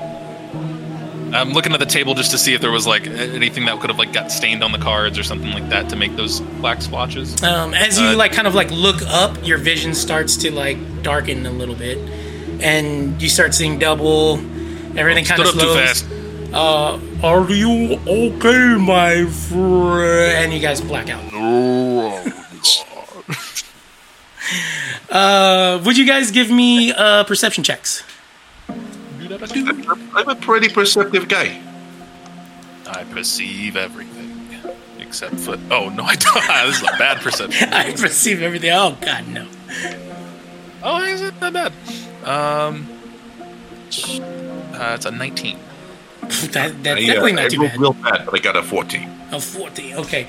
Um, you guys roll. Yeah, the DC was 10. Um, you can tell time has passed just because of how you feel, like kind of achy, like, you know, when you don't sleep right. Um, and you notice there's a bag on your head, and your hands are tied behind your back, and you're in a chair. See, this is why I don't mingle with the upper class. Oh no, I should have went with the candy. Uh, hmm. Hello. Hello. Um, as you start saying here? hello, you hear what sounds like a door opening, He, uh, and then closes, and then you hear the footsteps coming towards you guys. I, I got short legs, so I can't really, like, kick him in the pills or nothing, so, uh... Uh, hmm. Can I, um, is a thing I can do with the thing that I am the class. Um, I would like to use, uh, what's the name of the ability? It's like a, magic thing where I can, yeah, third eye. Uh, so it's once per short rest. I can use my action to choose a benefit. Um, I can either gain dark vision, I can see into the ethereal plane for 60 seconds or 60 feet, reading language, or see invisible creatures uh, within 10 feet. If I if I look into the ethereal plane, does that? Is normally how I think of the ethereal plane, it's like just on top of where we currently are, right? Okay, yeah. Does that give any? Nah, probably not. I'll, I'll just hold on to it. Uh, I was thinking it would give me like uh, some daredevil sight outside the, the bag where I could just kind of see what's uh, in the room, but I don't know how the ethereal. Uh, if you want to give me an insight check. Um, yeah, let me do that. I'm, uh, I'm, my hands are tied up, right? Yep. Behind, well, kind of like behind your back, but like probably since you're so What's short, like one hand Right, to this- each side of the yeah the chair. Great, great. I, uh, could I make a like a sleight of hand check to try and s- start working on those knots? Absolutely. All right, right. That's a uh, that's a uh, twenty-five. Uh, yeah, you make fast work of the knots. You are technically untied. I'm gonna make sure it still looks like I'm kind of tied up though. Sounds Those good. ropes were not one size fits all. It's Yeah. literally Definitely like, size. no. It would fit. They didn't even tie you up. Yeah. Um, yeah, I got a 14 on my my insight check to know if that would be smart or not. Okay, cool. And then you said it's kind of like Daredevil vision. Is it? I don't know what the ethereal plane is. Uh, I I'm would just just reading what the because just because that sounds cool. Yeah, like you're kind of like your vision projects from out where you're at, and it has like that like uh like the show the Netflix show where everything looks like it's on fire, but Yeah, like yeah. it's you can tell you can tell you're like in a cave, like it is like walls. You can see there's uh, four torches put up. Um, it's kind of high ceilings. Um, down here would be where the door was, where you hear, the person come in and then you guys are kind of like tied in the center here. Uh, with your vision thing, you would notice that um, you're not like tied like chair to chair, back to back, um, but you are kind of like your backs are facing, but in between you is kind of like a tiny table with an hourglass on it. Uh, and you kind of see all of this through that like fire daredevil vision. yeah. And then you can know, and you also see that there is a figure standing where that door would be at. Um, not so much details, uh, but like Sure. just Yeah, the yeah, way it picks, it's picking up that he's magical and could Mm-hmm. possibly be from a different plane. So I think that's why he kind of pings for you. Yeah. Is it? Uh, this isn't looking too good. Uh, how's it? How's it looking where you are? Oh man, I'm tied up very securely. I'll tell you that right now. So unfortunate. Someone has the upper hand on us. All right. So at this point, you feel the like burlap burlap sacks or whatever you know the bags over your head come flying off. Uh, you kind of like take a second to like adjust to like the quick change of light, um, and then yeah, you notice at this it, the door, which like the door is this like fancy doesn't belong in a cave because obviously you guys are in a cave. Um, it's this beautiful like red wooden door, and uh, some things that you might notice is above like where you know you would have like the lock to turn. Um, it has like a little like inky color on it, like a inky pink on it or whatever. And in front of it is this like amazingly handsome young man. He's got fancy blonde hair. It's kind of like got like a bob, but then it's like long. Um, he's wearing like a fancy white, like the pirate shirts that are super puffy, um, like with like even like a little bit of the collar. Um, fancy uh, slacks, nice shoes. But then he's got like a jacket, kind of like sitting on his shoulders, and it's uh, got pink and like a dark gray on it that kind of like goes in like an X pattern, going all the way down. Um, if you guys want to roll uh, insight, no, what's the way I want to say? Uh, history. Roll a history check, and uh, fear you get advantage on this one because you're a wizard. Ooh. And the DC's ten. Oh, great! I rolled a natural one and then a natural twenty. oh, natural That's twenty. good. Um, then uh, Uh, the natural twenty will give you way too much information. I feel like I'm I'm barely scraping by. I need to make sure I have everything added. Uh, yes, you would know just. You know how like I don't know how much you guys are into sports, but sometimes as nerds we're like, I get, I get the idea of basketball, I get the idea of football, but I think everybody knows who Shaq is, everybody would be like, Kobe Bryant. I know. Ex- I may not You know the how. Shaq of Wizards. Pretty much. You're meaning the Kobe Bryant. Uh, this is the great Wizard Jenkins. Um, and you would know him from, uh, first off, like just inventing new kind of magics or coming with like so he's like in probably some of the books that you've read certain spells and, and stuff like that it is like like how does he still look young it must be magic because he does look like just like a handsome like uh, mid 20s kind of guy yeah. yeah so you would know like this is this is like this is like lebron walking into a room and you're like i'm tied to a chair and lebron just walked in uh why is he here like a celebrity Uh, just walked in They said anything from the top shelf when they said on the house. That's all we know. okay uh let me look at you guys Mm. i can i be honest with you guys i don't see this working okay but i'm not the one that makes the rules uh i owe favors so i'm here to do favors What does Jenkins owe favors to? Uh, well, this is called the proving room, and depending on how well you do, you might actually get to meet them. Uh, unfortunately, well, fortunately for you, you won't owe them a favor, uh, but I owe them a favor, so that's why we're here. Um, so To do good in the proving room because my blood's like 30 proof. okay. uh, so here's the matter at hand. we need to work on that, buddy. I'm not a fan of the method, but it's it's very effective. Um, let's see.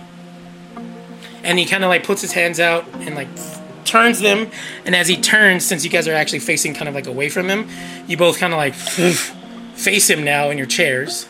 What's up? Oh, you know, a quick 90 degrees. You didn't have to do the whole other way direction. That would have been much less dizzying.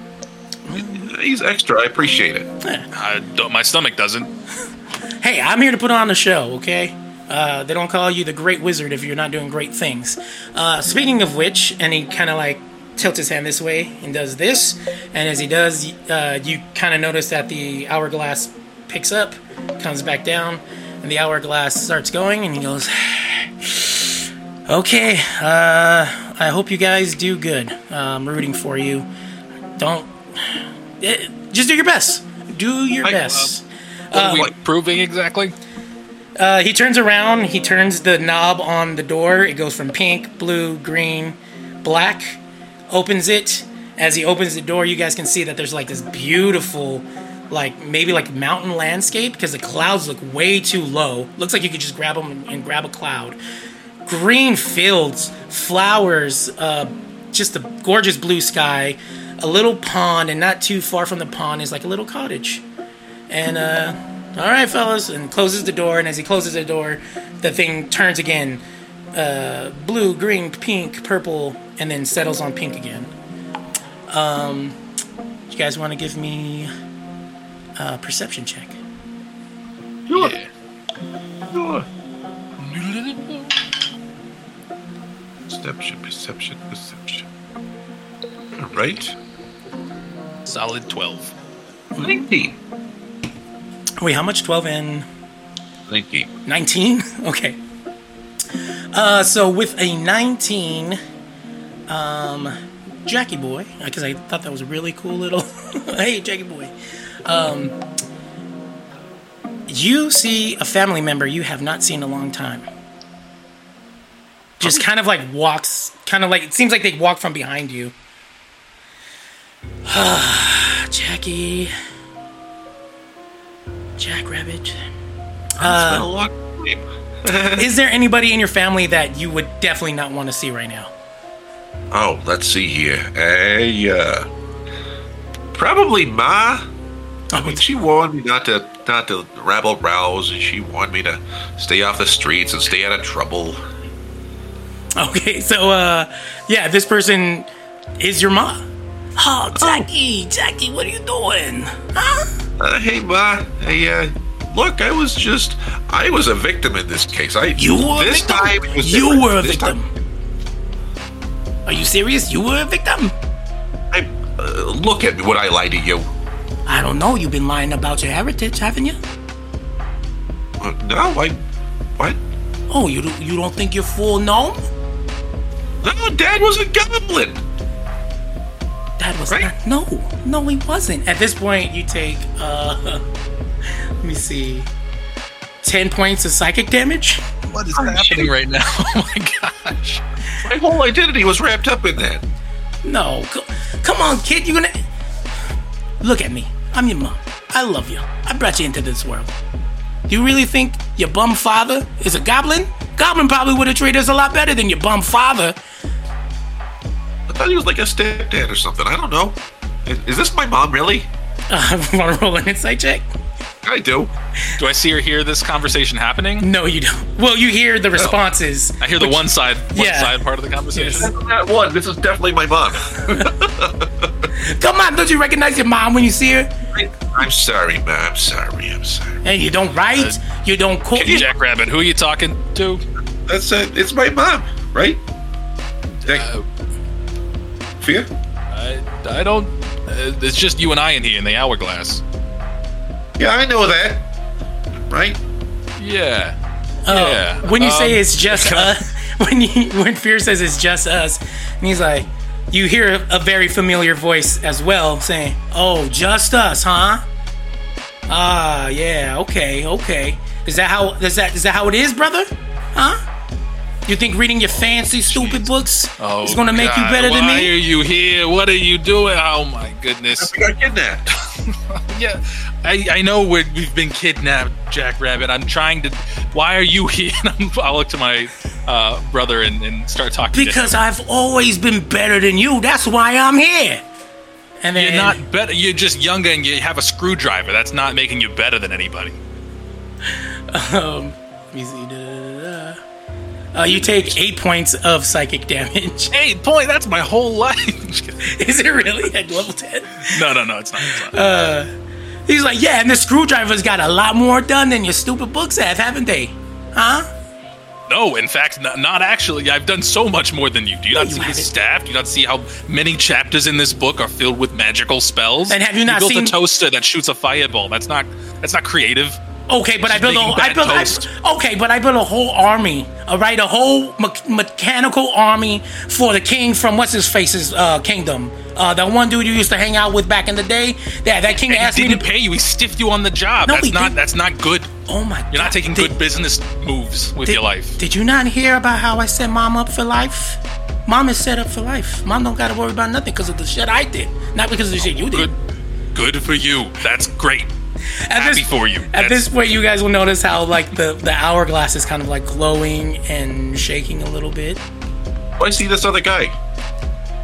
Do you see him? No, it's the same thing. You can you hear the one side of the conversation. Oh, uh, I'm not the I'm not the sharpest cookie in the crayon box, but uh, I'm seeing Ma. You're seeing uh, who? Who are you seeing? I, I'm seeing my my brother. Hold on. I'll turn to uh, Jackrabbit and say, I'm, I'm talking to my brother. I don't know why he's here. Yeah, I'm talking to my mom, but uh, you see my mom? Uh, no. Do you do you see my brother? No, and also she's full of shit because my dad's definitely a goblin. So uh, uh, I'm gonna uh, just kind of jump off the chair and then start working on uh, uh, Fia's knot there. Uh, okay, and then Uh, what's you- the what's that hourglass looking like? uh, it's probably maybe close to halfway done. Halfway done. Oh my god. Okay, cool. Uh, uh, um, okay. Um, while the knots are being undone, um, Um, I'll say at this Fine. point you'll hear uh, uh, Jack Rabbit's mom will start saying like, "Oh, now you can't even." S- Oh wait, she's more like crank, like raspy, right? Oh, you can't even sit there and finish the test. The, the wizard guy said you had to sit here and finish the test, and here you are getting that, just breaking out and helping your your bum friend try to get out of here. What? Why can't you ever do anything all the way, Jack? Huh? Look, Ma, he's not a bum. He's a good guy, and he's a. she calling me a bum? Yeah, my mom called you a bum. You're not a bum. That's not nice at all. What are you? What, uh, Use um, unhoused for one thing, so she's being really politically incorrect. I think it just comes from like imagining that one guy from uh, Rocky, like, "Hey, Rocky, you bum." That's the only voice I could do. I think that's where it came from. So, uh, yeah, there's uh, it, I'm uh, are there a, is there like a rock or something around here? Uh, not on the floor, but you could probably walk up to the wall and like you know grab No, something off the no, wall. I'm gonna. Do I have my, my, my shit on me? Yeah, you got all your stuff on you. All right, I'm gonna take a copper piece and just chuck it at my ma. Interesting. Uh, yeah, it it goes right through her. Yeah, god damn it. It's an illusion. Very personalized though, and like hurtful. Hurtful. I'm sensitive about my family, alright? It feels like they're being aggressive to everybody here. Um, uh, can I look to see if with the the table is there anything uh, unique or different with the table and where the hourglass is uh, when they like cast that magic to make it flip? Nope, it like, just looks like an hourglass and uh, a, a table. Um, I will say if you want to do an Arcana check. Yeah, let me do an Arcana check on this. So we got uh, that missed the box entirely. Uh, okay, uh, that's gonna be a twenty-five. Damn. Okay. Uh, nothing magical about the table.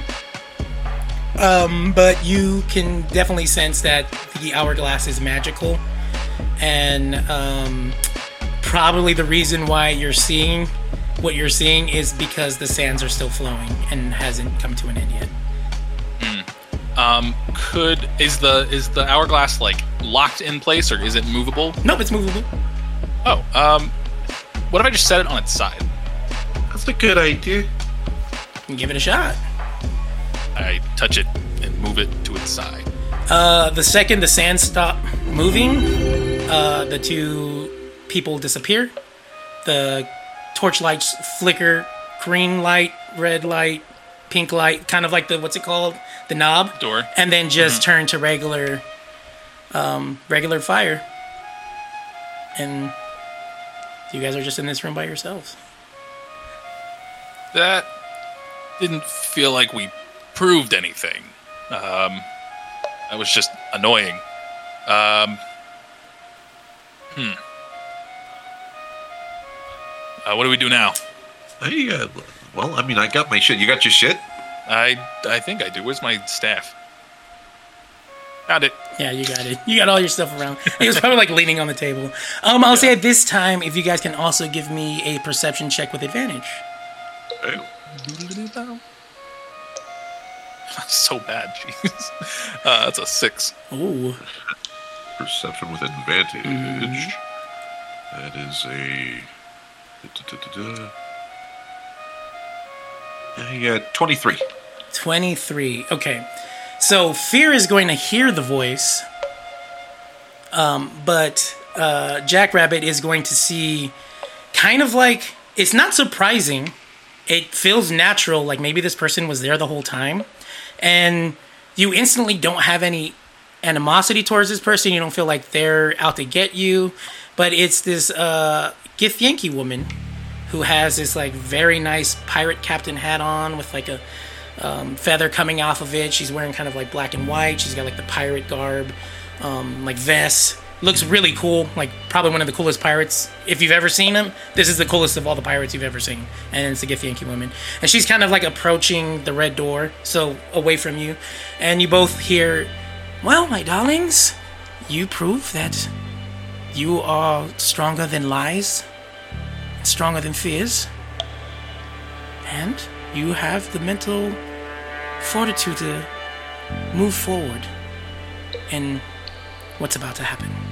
And she kind of like opens the door, and he, and only um, uh, Jackrabbit sees like kind of door open, and she goes in through the door, Wait, what's about to happen? and she's already gone through. Thank the you for the compliment, I guess. But who's who's speaking? There's a hot ass pirate back there. You gotta respect the drip. She really committed to the look. Do you have a hat? That's cool. What? He had a big hat. It was like the. It was probably the coolest pirate look I've ever seen.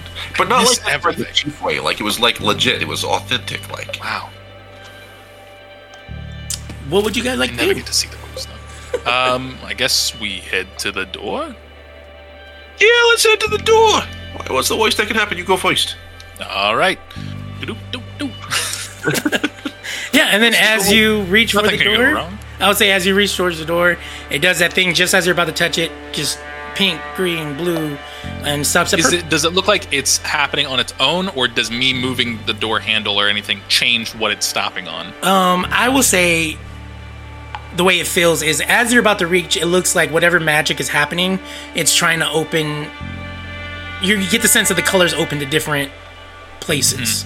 Could I try and and see if there's a way to uh, manipulate it to try and match the color that the uh, Githyanki went through, Sure. or had like had summoned it to? Yeah. Um, trying Um, to see is it so it's magically spinning? It's not like a mechanical thing. I mean, like- like- you like, could you could it. try it and just turn it. I'm gonna see if I can, as I'm like try and like just stop it on the the color that they went out of. Yeah. I think it was like pink or something. No, no, not pink, like green.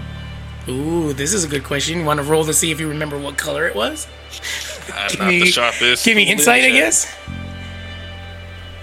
Uh, Actually- oh, I feel pretty confident. uh, as a roll, a 19 plus whatever you would have me add to that. Is it would it be history or Dang, uh, insight. Uh, insight? Insight, yeah. Yeah. So, uh, that'd be 24. so you remember that it was black. It's black. Yeah, that's what I said the first time. Uh, Black. Do, do you open the door? Yes. You know what? Maybe hold on, hold on a second. I'll hold on for a second. Let's let's mage hand it open just in case some shit blows up, or, or some some weirdos with some cards show us blotchy pictures. After you. All right, I uh, just uh, you summon like a mage hand. It's like a little too big, like obnoxiously so. Uh, like definitely trying to offset something. Who knows what? Who knows what? Right? And I Big uh, finger, small palm. yeah, I tighten the latch with that guy. Uh, yeah, it opens up, and then you see the same green grass, the thing, and all that stuff. And I'm I'm assuming you guys are a little bit back awake, so you don't explode Yeah, or anything like that. Five or ten feet back. Yeah, Yeah. What's so- the range on fireball? Pretty far. Yeah. Uh, all right. You, you, you, I mean, we could send like a, I don't know, something out there to s- s- uh, spout, s- uh, spout around, or a, I I think we're, they're, they're trying to have us prove something, so I don't think they'd kill us that quickly. Let's just All right. maybe walk in and see what happens. I'll, I'll go first though. Uh, I- absolutely. On the first step, the door closes, and the knob turns again to the purple. Oh shit! All right, Oh. right. Like Okay. as we step towards it. it yeah, the that, first step you as a take towards it, yeah, it slams. Oh. And then hmm. turns to purple. Like pink, green, blue, purple. And stops at purple. Because it was on pink originally, so now it's on purple, which is just a Yeah, well, it was originally on pink, then it went to black Mm-hmm. where he stepped out, uh, and then turned to purple. gotcha. Um, maybe let's.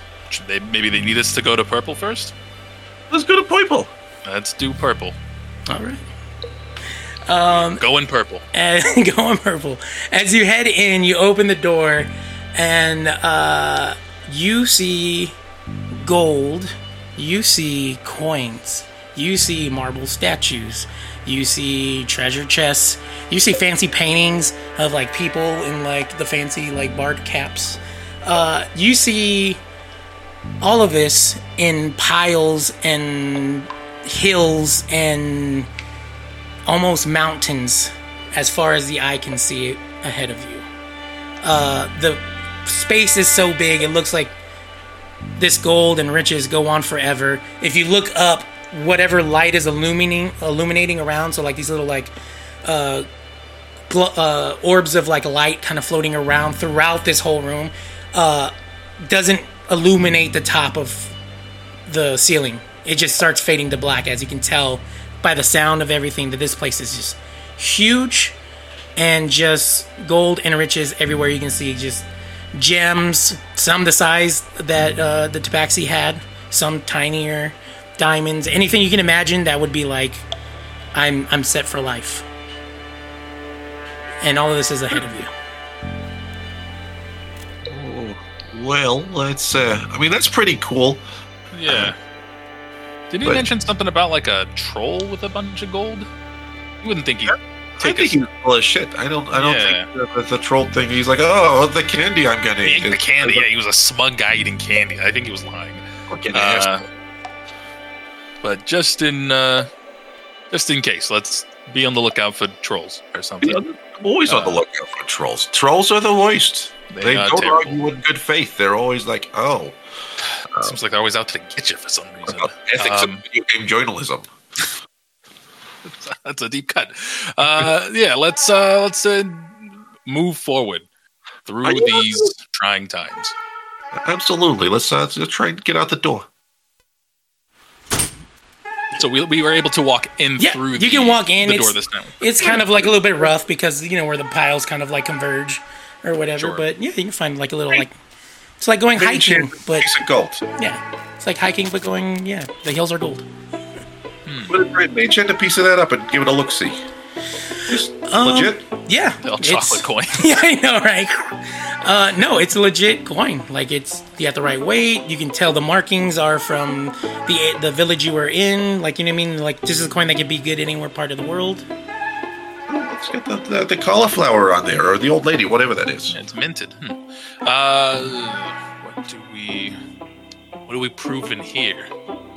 Oh, maybe. Ah, ooh, maybe drop that. It's maybe it's something proving that we're not greedy or something, and we, we like gold, but I didn't touch it. It was a big. uh, it was a ruse. That if, if you were looking, that was we were just looking to see what the picture was. We were curious. Um, uh, our greed is for knowledge, not for gold. Though gold is, is good to have if you are low on it. Um, uh, moving further into like the, the piles of gold, does it seem like there it is just endlessly going forward, or does it seem like it, there's a path that Yeah, has been forged? You will notice anyone? that, like, yeah, there it, it does feel like a path, and then maybe as you're moving forward, you'll notice that like there's another path that kind of like snakes out that like goes behind, but like maybe you can get on that path and head towards. It all kind of seems like it's culminating towards the center of whatever this room is, and would probably maybe take you about like you know in D and D terms like 30 minutes to kind of like walk to get to where you're going. Um, could I? Um, yeah, let's uh, let's let's speed this up. I'm gonna cast fly on both of us, Oh, um, and uh, we're gonna. I Uh, love it when zip he does this. Awesome. So let's Um, do that. So it'd be.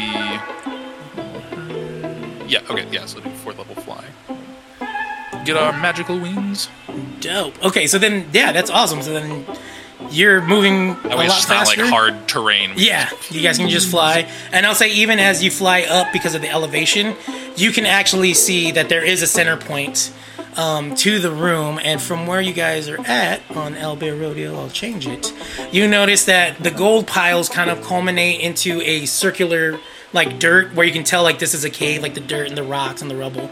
But then in the middle of that big dirt pile is what you would see on screen, which is a um, kind of like an oasis. Like all of a sudden, like this circular uh, section that has uh, beautiful manicured uh, grass with like trees, uh, le- like bushes, foliage, all that stuff like that.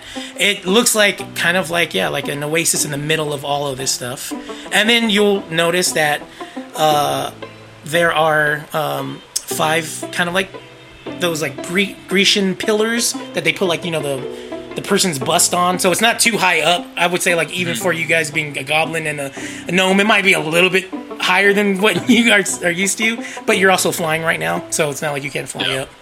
There's like a wall of hedges around the oasis. Not like a big hedge, but like because I, I put like the little foliage in there. barrier So like kinda, yeah, so yeah. it's not like you have to climb over it, but it's just like beautiful like bushes and stuff like that that you can probably just honestly just walk through even for like a gnome and goblin. Um, it's just there for looks. It's not blocking anything. the oasis is surrounded by like some sort of wonder wall. Wonder Wolf. Got me. Sorry. All right. First. You should- you should, uh, first make a song episode. First episode. So I wonder how many times anybody's gonna get that joke on me. but you're the first one, Jesse. Uh, the Oasis is covered by a wonder wall. That's awesome. Um, yeah. So then that's what you guys see, and then you can notice like in on top of those pillars is kind of like Beauty and the Beast style uh, bell glass jar over it, and you can notice that uh, I would say for the sake of this map, north, west, center, and east all have items, but south doesn't have an item in it. Right. Uh, what's uh, what's in the center one? Yeah. Let's check those out. Yeah, you guys want to go in and check them out? Of course. All right, so I want to keep hovering because it's fun.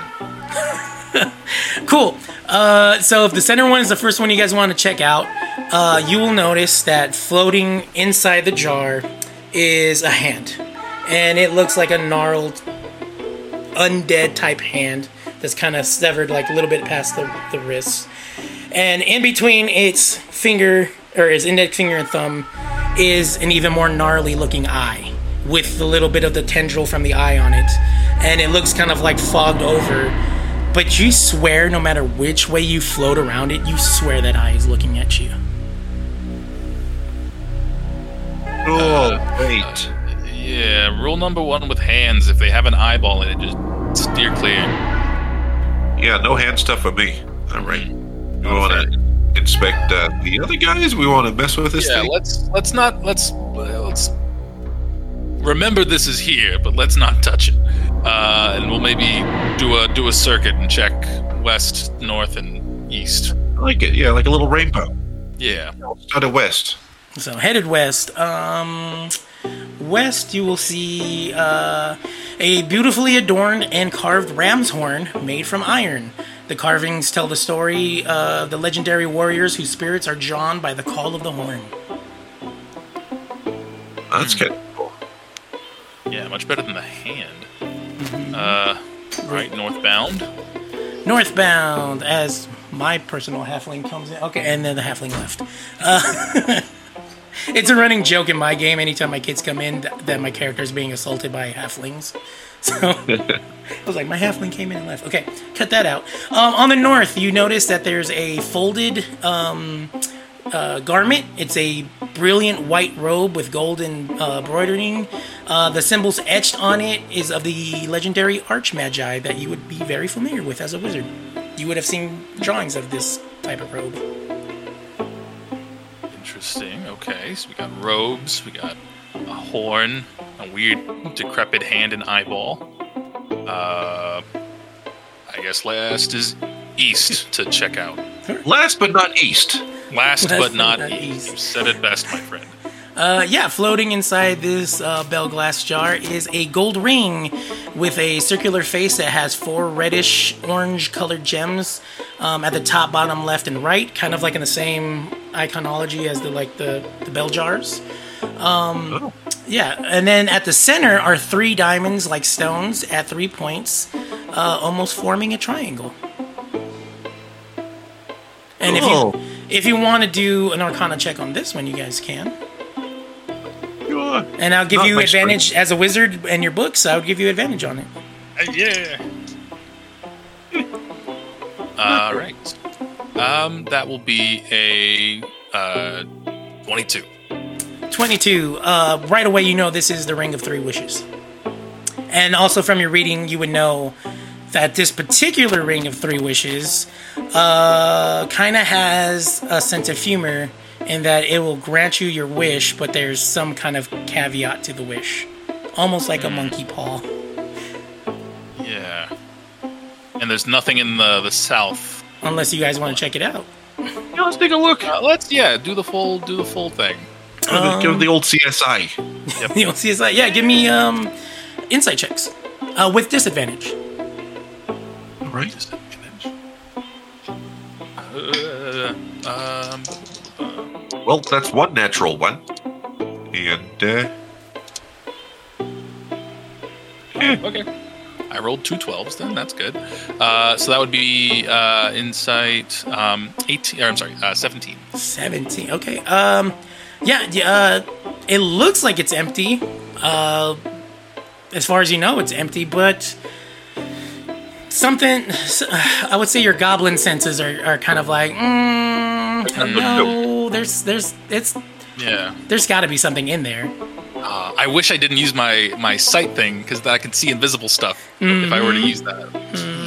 Uh, I need a short rest. Um, bu- bu- bu- bu- bu- You take a nap. can we take any other kind? yeah, right. Um, uh, let's see. Spells for seeing else. Um, how long has it been with the the time from us entering, the, leaving that one room that we were in to get here?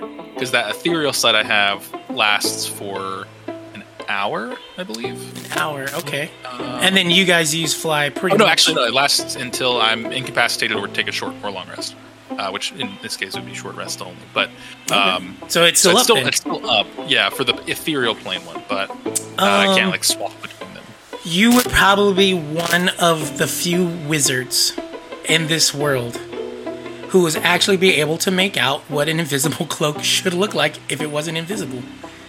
Uh, it, Oh. it looks like a really cool like outlaw poncho that you could put in and go full Clint Eastwood in and look cool. The only problem is it's invisible, so unless you have, you know, what I mean, you can see invisible things. That's the only way people will know you look like a cool Clint Eastwood type outlaw character with it on. This looks sick, I would imagine, but Well, what looks sick? uh, it is a, is a, a poncho of invisibility here, but it, uh, you can't really see it too well. Um, but I can I can kind of tell based on the vagueness of this glass and how things are kind of reflect the lights refracting in a weird way here. Um, do uh, I feel like this is a a test on greed? Uh, is there any other doors here that we can see? Um, I would say if like maybe you fly up a little bit, you can tell that like maybe a couple miles off there is an entrance to the cave. Bell's running out. Looking up as high as I can just to kind of, yeah, peek that out. Um, and then, uh, yeah, I, I don't know. What do you think? I, it, it feels like that's the obvious answer. Yeah, I mean, they, they, they throw us in a room with a bunch of gold, and clearly we like gold. And, uh, they- I mean, we were the suckers here. I hate that we were the suckers. We're never the suckers. It was a free drink. What are we gonna do? Not take it? Take the free drink. I talk people out of free drinks all the time. Of course I'm going to take a free drink. Uh, So- let's see if we can go. I guess go to the door before the spell wears off and See if we can just leave it. It's like two miles away, but we're flying. get another invisible cloak elsewhere and another hand to an evil deity or god somewhere else another day. Things are Yeah. a dime a dozen. I got two hands. We'll find another one. So many hands out there. I was just saying that to, to Gene the other day. There's so many hands out there. You can't stick your hand in a candy basket without pulling out a hand, holding an eyeball. It's, it's so common. Eyeball, an ear, whatever whatever part of the god it just decided to hold on to before it died and jumped off of its body. Yeah, it, they're everywhere. We're filthy with them. Yeah. Too many hands. Uh, let's go ahead and move to the door Yeah. before the spell runs out. I don't know how long it's been. Uh, and fly only lasts for 10 minutes, so we gotta zoom. Awesome. Uh, so Real. Yeah. um, all I'll say is you guys, yeah, we're about to Yeah. Iron Man out of this place. The second you guys clear the greenery and hit the dirt again, almost like out of that circular uh, circular area, everything starts to rumble. The gold starts shaking and falling apart, and then you hear a voice in your heads that says, Did she send you? Who the hell are you and what are you doing in my hoard? It, I swear to gods, if it's the troll. I bet you was this. Was it the sexy pirate lady? She have a hat, apparently, A Great hat. with a feather. Oh, you fools are working with her, are you? Oh, I should have seen it. It should have been so obvious you're working with her. I am Ozu, the jealous one, and you are in my hoard. Makes sense. Uh, And you must be working with Finley. Pirate? Is that what she looks like now, a pirate? well, she's not going to get any reports from you.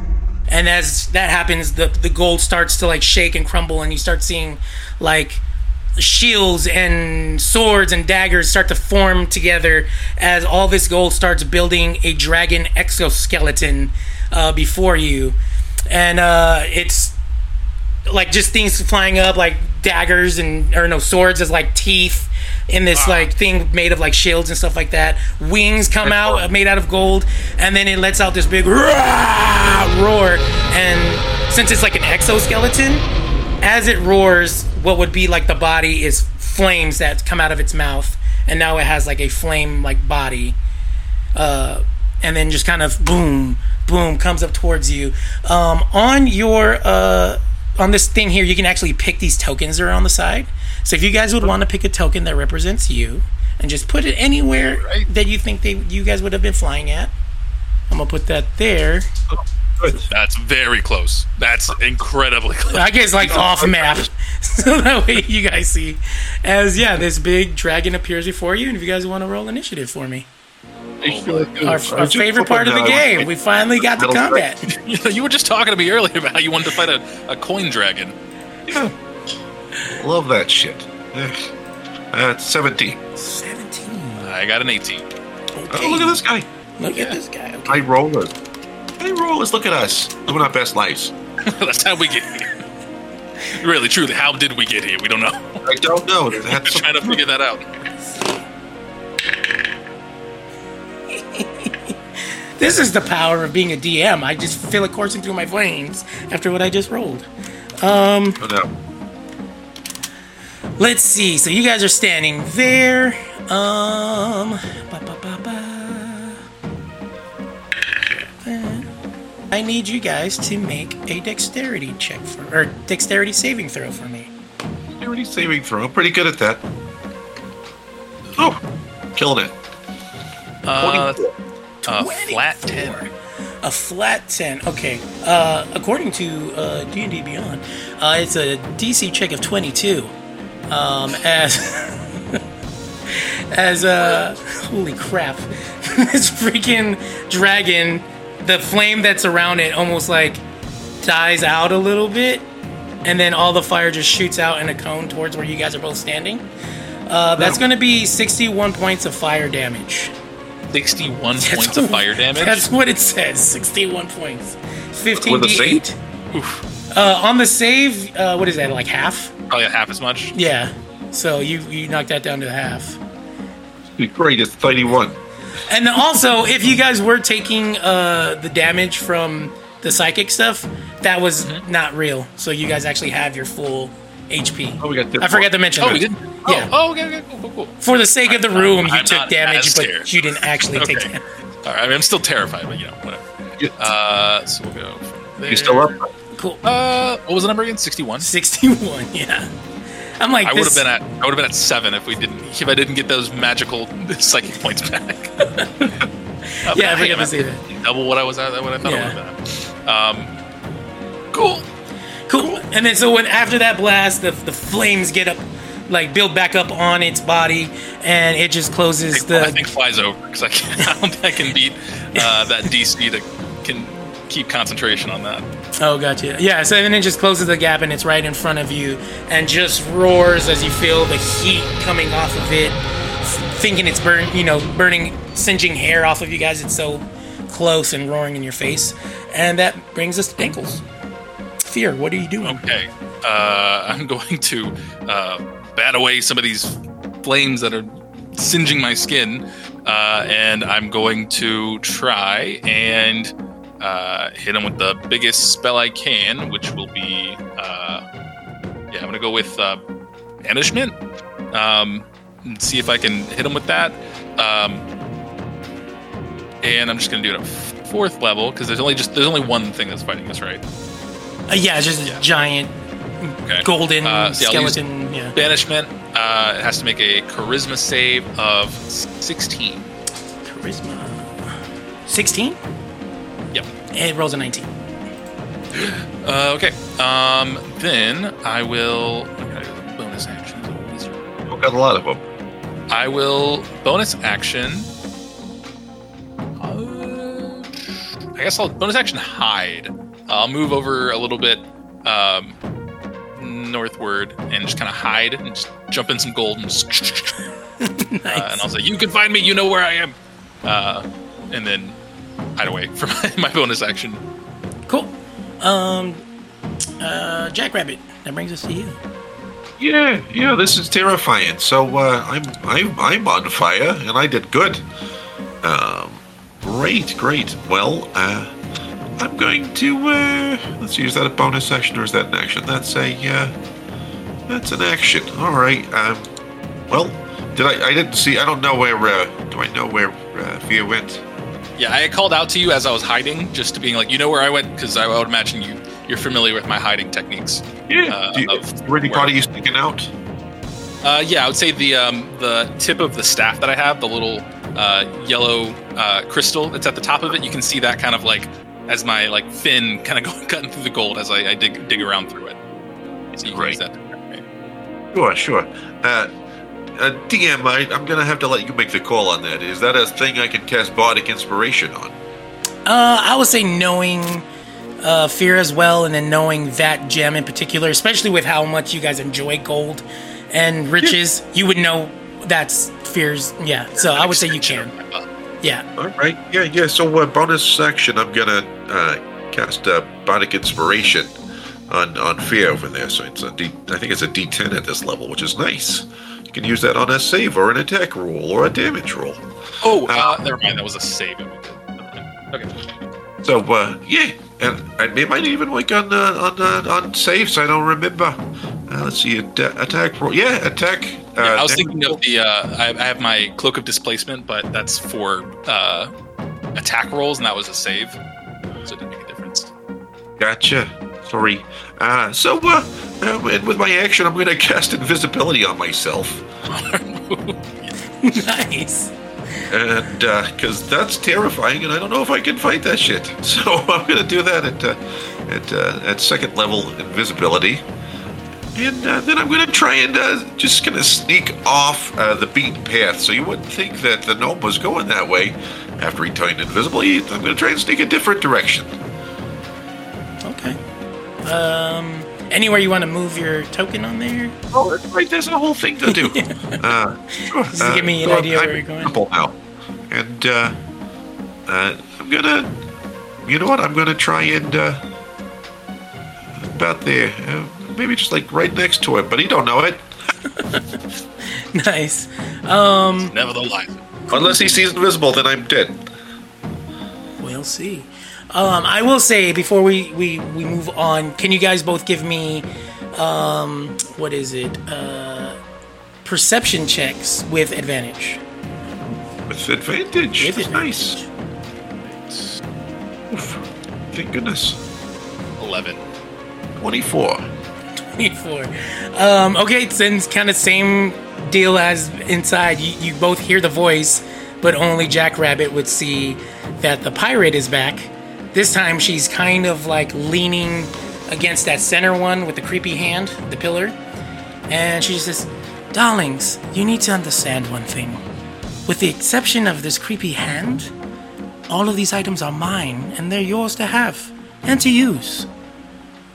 Ozu stole these from me, so if this would help you in the fight against whatever this is he's using, by all means. You're gonna hear from under the gold. Maybe lead with that before you send us in a room. I'm trying to proceed the proving room. This is proving room part And two. you prove to be poor at communicating information. ah, but you can Starts- see that I'm rich, so I will make it worth your while. Oh, rich people, great. I love working with rich people. It works out great for us Fantastic. The fucking one percent. Great. Well, uh, let's uh, I'm, I, that's my point, though. That's movement bonus action. So that's everything. Uh, okay, let me roll. Um, oh, that's right. Dragons have blind sight, right? Uh, maybe, yeah, sure. This one does. Regular Creature- dragons, coin dragons, though they Yeah. they can if a only monster is naturally change. blind, uh, Yeah. so a monster of blind sight can perceive its surroundings without relying on sight. Uh, let's do. That is a 31 perception for the dragon. Wait, but I don't Honestly, think. Yeah, I take it you guys can't roll anything a stealth I higher than think one solid fireball below it would just Yeah, so Obliterate us. yeah. Yeah, so uh, yeah, the the dragon again roars. You hear this voice again saying like, It's mine. It was never hers.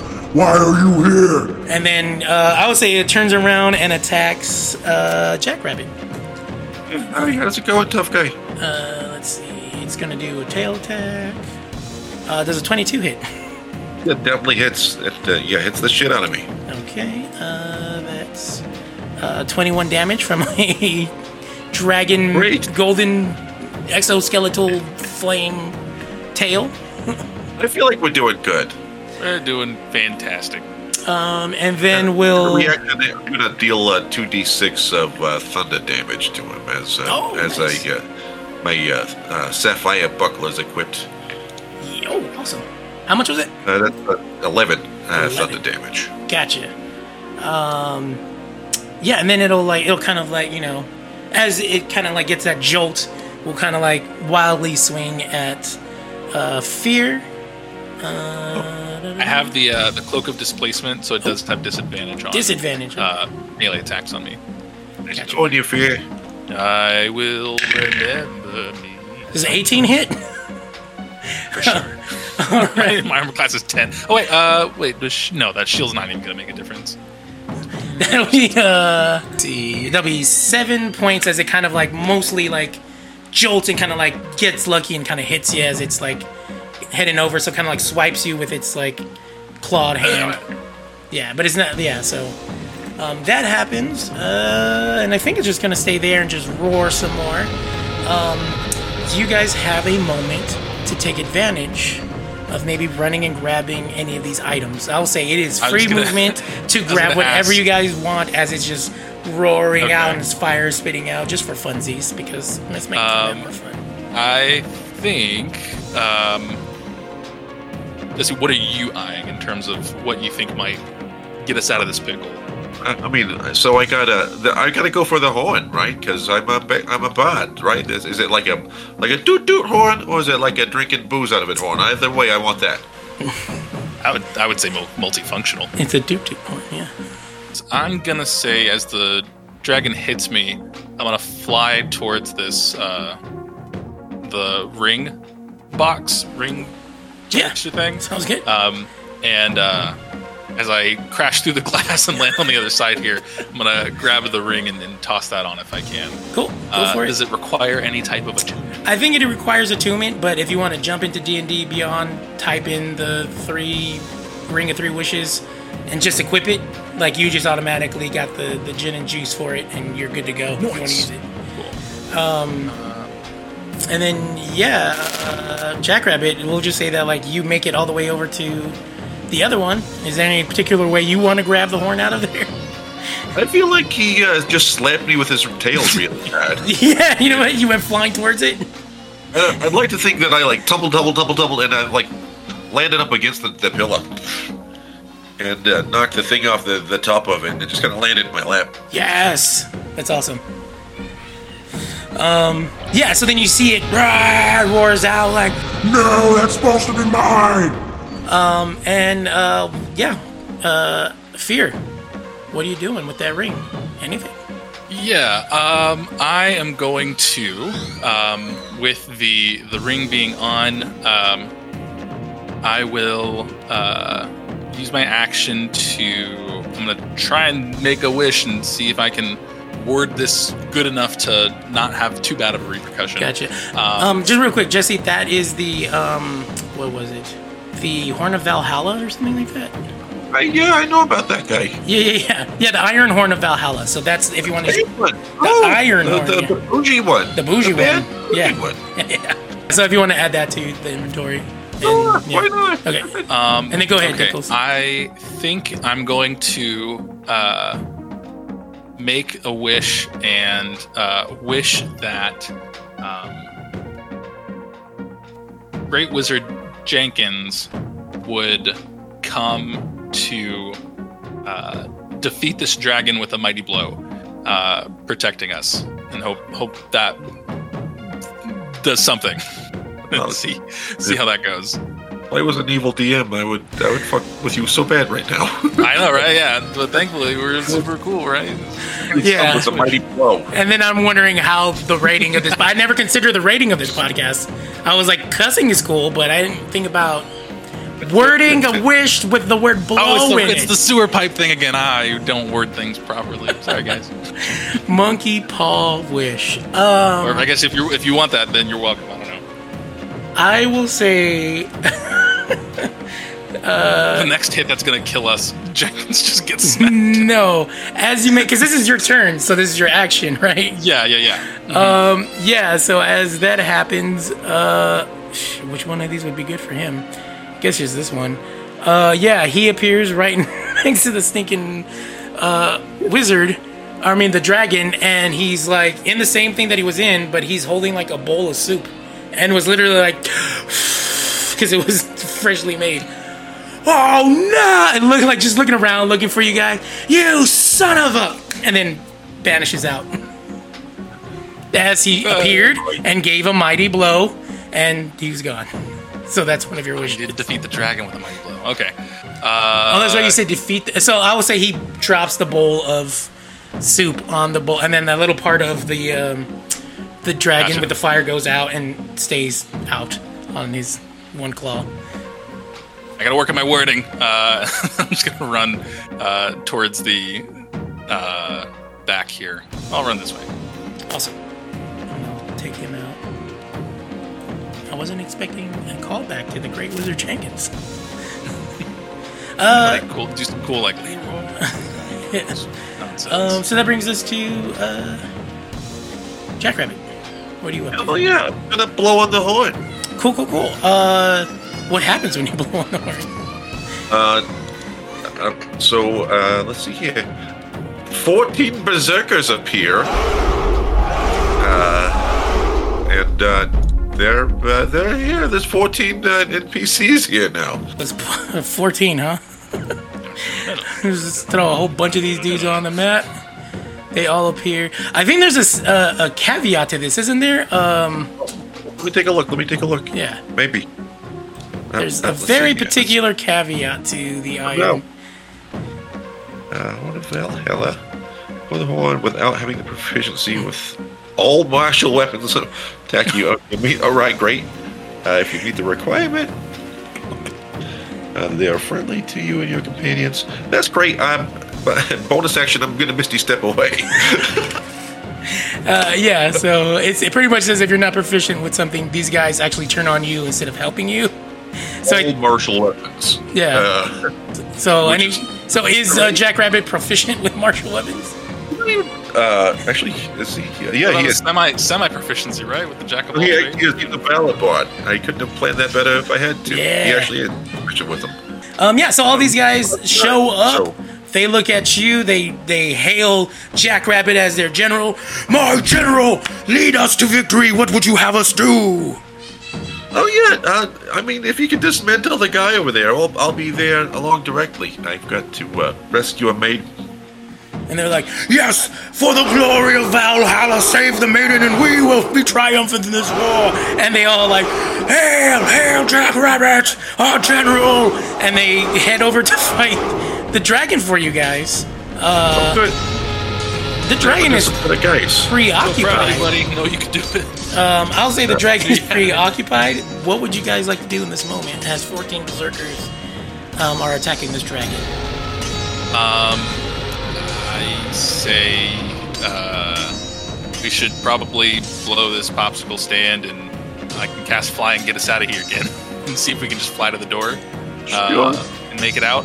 Um, so I say we try that. Um, yeah, Yeah. I will cast With- fly on with us. my, uh, Blue suede boots of uh, of speed together. That's gonna Blue double my movement speed. Love it. Uh, so yeah, I'll cast fly again at fourth level, so we both got it, uh, and zip past, and I'll grab that cloak while I'm moving past that little jar here. Ooh, which and, uh, scoop Should we get the up. eyeball guy too? Should we get that shit? I don't know. Uh, Let's yeah, scoop it, scoop it, grab grab as much as we can. go really fast right now. I'm gonna double back and. Um, cool. If you're grabbing the hand, I am going to need um a wisdom save. Oh, I'm so good at that. You're the wisest guy I know. Not, I'm a wise guy. I'm a, I'm a- let's see here. That's a, um, uh, that's a nine. That's a nine. Solid number. Um. yeah, Okay, with nine, huh? You take seventy-nine points of psychic damage. No, no, no, no, no, no, no. so I just gotta grab it. What kind of damage is it? Uh, I would say uh, like psychic damage, I guess. yeah, sure, sure. Psychic damage. I'm actually. Uh, uh, hold on a second. I'm resistant to that. really? yeah.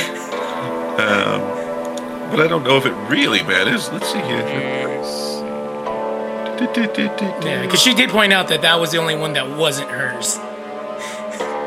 Oh, did she say that? Yeah, she's like, other than the hand and eye, everything else is mine and you can have it. I think I was focused on my, my skin burning from the dragon. That's true. She did. I, I, I think I recall her saying that. She's like, "Oh, these other items." Yeah, because she's Mhm. leaning on it. And it's like, everything else is mine. You can have it. Could I use my? I have a portent, uh, but I have to do it before the roll. Never mind. Well, What does Um, it do? Let's roll a cool this. Uh, well, I don't know if it would be better because I have to roll the portent to see if it would. I, I, I guess I do this during a long rest. I've not played a wizard. Those listening. Um, so it says I have two d20s and I can uh, record the numbers of each roll. So I'm gonna roll those really quick and just. There they are.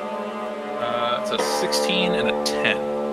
I'd probably try and give you the 16 if I could have, but I don't know what the DC is. It's probably like a bajillion. So Um, I, I made the, the DC is 20 on that check. Oh, uh, yeah, it's fine. I'm not that wise to begin with. I'd have to still have like a. yeah, yeah, yeah. I'm uh, so yeah. I, Don't I- worry. I'll use this ring to wish you back alive. Great. Well, I, I, I'm unconscious now. I think because it's not quite twice my hit points. Uh, but uh, uh, yeah, I, I'm just like ah, fuck you, ma, and just pass out. Uh, Jack, grab it. Ah! Fly over to him and see if I can uh, give him a potion. I have a couple of healing potions. yeah, if you. Um, so I'm going to give him a uh, potion of healing uh, just to get him back on his feet, and I'm going to use his hand to kind of push the other hand away from him, just so it's not like on him, or just like trying to just get it away without touching it. Um, and uh, so you use his and- hand to touch it again? Well, if it was already in his hand, I was to like. No, I would have said he would have like touched it and it would stay where it was at. Oh, okay, okay. I thought he grabbed Yeah. it and like just. No, I think like Okay, touching it would kill. Oh, yeah, because I'm all thinking like the way I thought about Yeah, this. no, I'm I like, was thinking no. it was like, here's the hand, ah, and then fell Yeah. with it. If it's still here, I wouldn't be like. I would say like his he just a second of touching it kind of jolted him. Gotcha. Okay, understood. You got an idea? Got an idea? So if you touch that thing, it really hurts. Yeah. Okay, I won't. Don't touch it. Don't touch it. I'm gonna get. uh Hold on. Hold on, DM. You're gonna hate me for this, or maybe you're gonna love me. I don't know. It's we'll up find to you. out. I don't know. Uh, I haven't thought this far into people messing I with have this a pretty good idea too. I'm gonna get 30 feet away from it and grab it with a mage hand. Hmm. Okay, let me. I'm gonna throw out my idea because this could be this could be equally as stupid. Um, Could I use catapult on it to throw it at the dragon? Throw it at the dragon. Use that instead. Now, if it saves and this dragon now is imbued with the eye and hand of Vecna, that kind of suck. But you know, it's fun to try. God, I wish I was. it says I wish I had a Uh, Brennan Lee Mulligan box of doom right now because that's what this is. object one to five. Um, uh, the armor class on the dragon is 22. If you do the catapult roll attack and you hit that 22, I'll let you do it. so well, the, so with catapult, it's a, a dexterity save. Okay. um, of DC uh, 16. But if I use my portent that I rolled a 10 with, it's not going to make it. So it's just going to get hit by it. Guys, I understand how wizards work. this is cool. D&D. Breakthrough! We just did it. Okay. I am the best wizard. Okay, so then I just do the dex save then, right? Uh, well, no. So the dex save. Oh, uh, it just you nullifies add- it. So it's it's a 10, and then you add whatever I guess the modifier would be for the, the dex save. if he's got a six, if he's got a plus six, he saves, right? Or if Yeah. it beats. Yeah. On dexterity. Dexterity is a plus. dexterous is a stack of coins? You know what? Let's let's let's box of doom this. Let's let's let's just have fun with it. Uh, if you roll a 22 or higher, this thing gets whacked with the hand of Vecna. Ooh, Okay. Uh, I gotta roll a 22 or higher. Remember, you got a D10 uh, band against And you got a Brazen. D10 I do Bardic have that. Yes, yeah. I do. Let me let me get that going here. Here, let me do this. Do you have anything that would give you advantage? Um, let me think here. Uh, Actually, they would be the they would be flanked by the the the barbarians, right? The berserkers. I think So, so. according to the rules, if they're flanked, right, that's advantage. Yeah. So roll it with advantage. Well, you know, I could also do. I could also. Uh, yeah, no, never mind. I could use the help action. I don't Oh, know. I could be like, guys, go. steady, steady. There you go. Right. Yeah. Just like a sniper shot. Um, Hold your breath. Yeah, yeah. I'll Let's throw do on that. Fury of the Small as well. Dope. Let's Uh, do it. If, if this if this hits, I don't even know what the damage would be.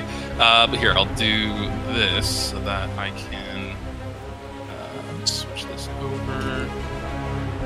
This will. I'll box of doom it here. Hold, Oh, wait, shit. hold on, hold on. I need to record this.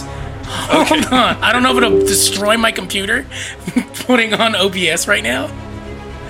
But this is a lot of freaking fun and I want to record it. I had this tiny dive, but I was like, let me pull out the big chunky one. and See how that goes. Where is OBS open? And what did you say? The, the bardic inspiration was a D10. The D10. Yep, you can add a D10 to your roll. And uh, what kind of roll is this there, DM? Uh, this is Like just like a spell s- attack? like a yeah, just a t- uh, an attack. Yeah. So what? What's your? So I have like a spell attack, and I'd be I'd be able to add like a plus eight to it. Let's do, Um, yeah, let's use that then. Okay. Why is this? Yeah, I think it's too much for my freaking computer. Uh, I will. Will know. Will know. Of the All right. Yeah. word of mouth. Okay, My computer's so like, I can't do first. Ooh, that's a two. Uh, but I have the D10. D10. Well, you're also rolling with advantage. I'm advan- Oh yeah, Yeah, because of the help Okay, action so and all that That's a, that's a five from this, which is good. Uh, Yeah. Let's see what the advantage is. It's an eight. It's better, but you know we'll take it. Um, so 13 uh, plus the uh, eight, so that's 25 is what the spell attack would be if I were rolling that. Uh, adding my spell attack. 25. And it's DC.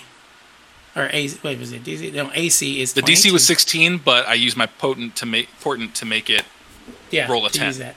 So 25. Uh, yeah, do you want to describe what it looks like when Yeah. catapult So- the hand of Vecna towards a hollow dragon? I think what will will happen is the the catapult spell is going to start to activate, and then uh, with um, Jackrabbit helping me, uh, his mage hand is going to grab the hand of Vecna and pull it back. Like you, you see this like uh, mystical looking rubber band thing, kind of basically pull it back in the sling, uh, and then shoot it forward.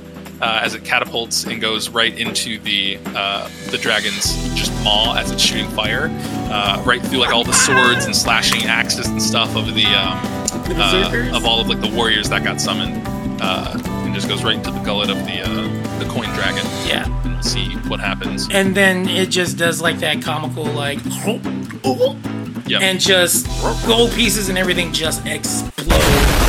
Uh, just shatter everywhere. take us and hide behind the the little uh, staff thing over here, just so we don't get hit and pelted with coins. 'cause that would Yeah. kill us.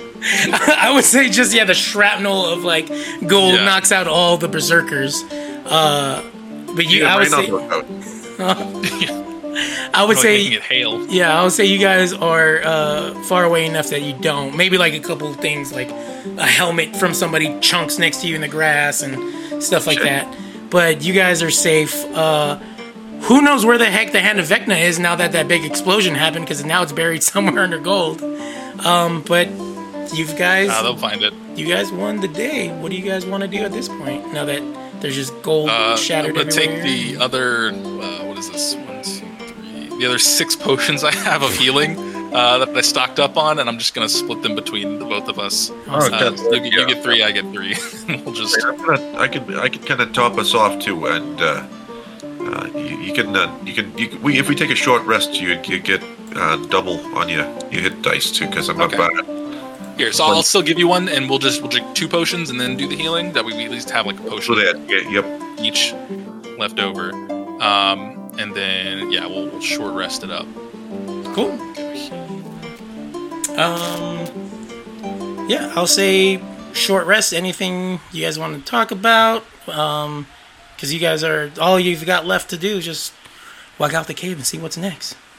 So All right. Uh, Did you know they made coin dragons? I didn't know that was a thing.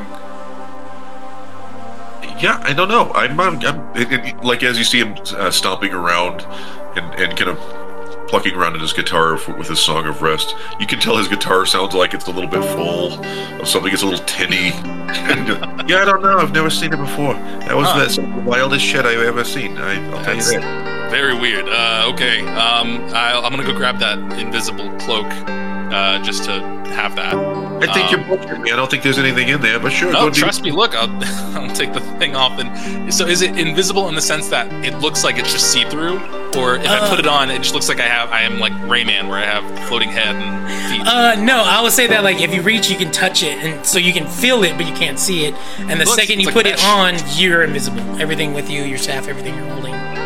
it's basically that scene from Harry Potter where he's like, "Look, Ron, it's the invisible cloak." Yeah, essentially, yeah. That's what he says in the movie. um, I don't know, watch it. Uh, but um, yeah, I'll throw that in the uh, the good old fashioned inventory. Um, and then, uh, uh, got anything you want to wish for with this ring? Here? Uh, uh, yeah, I don't know. It's kind of like a. It's it's it's it. There's there's fine there's fine print with that thing, right? Because like the Yeah, it didn't. Hold Uh, up. trying to get Jenkins here didn't really help us too much. Oh, yeah. That was- yeah, that soup. It didn't even look like it was good soup. It was just all broth. oh, I was just thinking that best wizard in the world. Like soup. What kind of wizard? You would think, yeah, knowing all these spells, you wouldn't have a recipe for something good. Yes, conjure greater soup elemental and just eat his ass. I don't know. Yeah, you really, you, you think you know your heroes. You think you know your hero, you think you know your heroes, and you see them make soup so poorly. Um, All right. Is there anything else we were missing? We got the. I think that was everything. Mhm. You guys get the. Oh, you got the. Cloak. Oh yeah, there's the cloak at the top, the invisible poncho, the It's ring. It's the uh, robe of the, the Arch Magi that's on the north. Oh, there's a robe. There's a, like a There's fancy a robe. Yeah, yeah, yeah, yeah, yeah. Let me, let me, let me find that. That on. It's like a mage robe. The Arch Magi. Oh, fancy. Yeah, if you want to add that too. Thread count on this. Yeah. Yeah. Do you want the uh, invisible cloak? No, I can turn invisible. That's fine. Well, this you don't have to with this. It saves you the magic. Oh yeah, but can you can you turn invisible Uh, yeah, if I want to. if you want? if I want to. I don't. Uh, no, you keep it. You keep okay, it. all right. We I can sell it. I, I know you. I know you. You're like, oh, I can now drink an ogre if I want to. Hey, he was close. He He was- almost passed out. Sure. Two more drinks and I would have had him. You know, All I'm saying. I believe in you. I believe in you. It could have happened. It could have happened. All right. Um. So we got our items, uh, and, and Yeah, I haven't dude. stolen any gold, and he is just jingling it. Mark. This, this, Okay, yeah, I fully believe you. this dome weighs like 114 pounds now. yeah. Um, All right. Uh, so should we just walk out the front door, or yeah, I think we should get the hell out of here. So then, as you guys head towards the the entrance, there's this this giant, you know, it's just huge entrance with like steps that you could tell like a dragon would come in and out of this place. Uh, you start heading up, and as you're heading up, you start seeing like light, daylight. Um, and as you keep approaching it, it just gets brighter and brighter and almost blinding. And then when your eyes finally like adjust, you're back in your chairs with your cards. And instead of the Uh. ink blots, you see the hand you were given.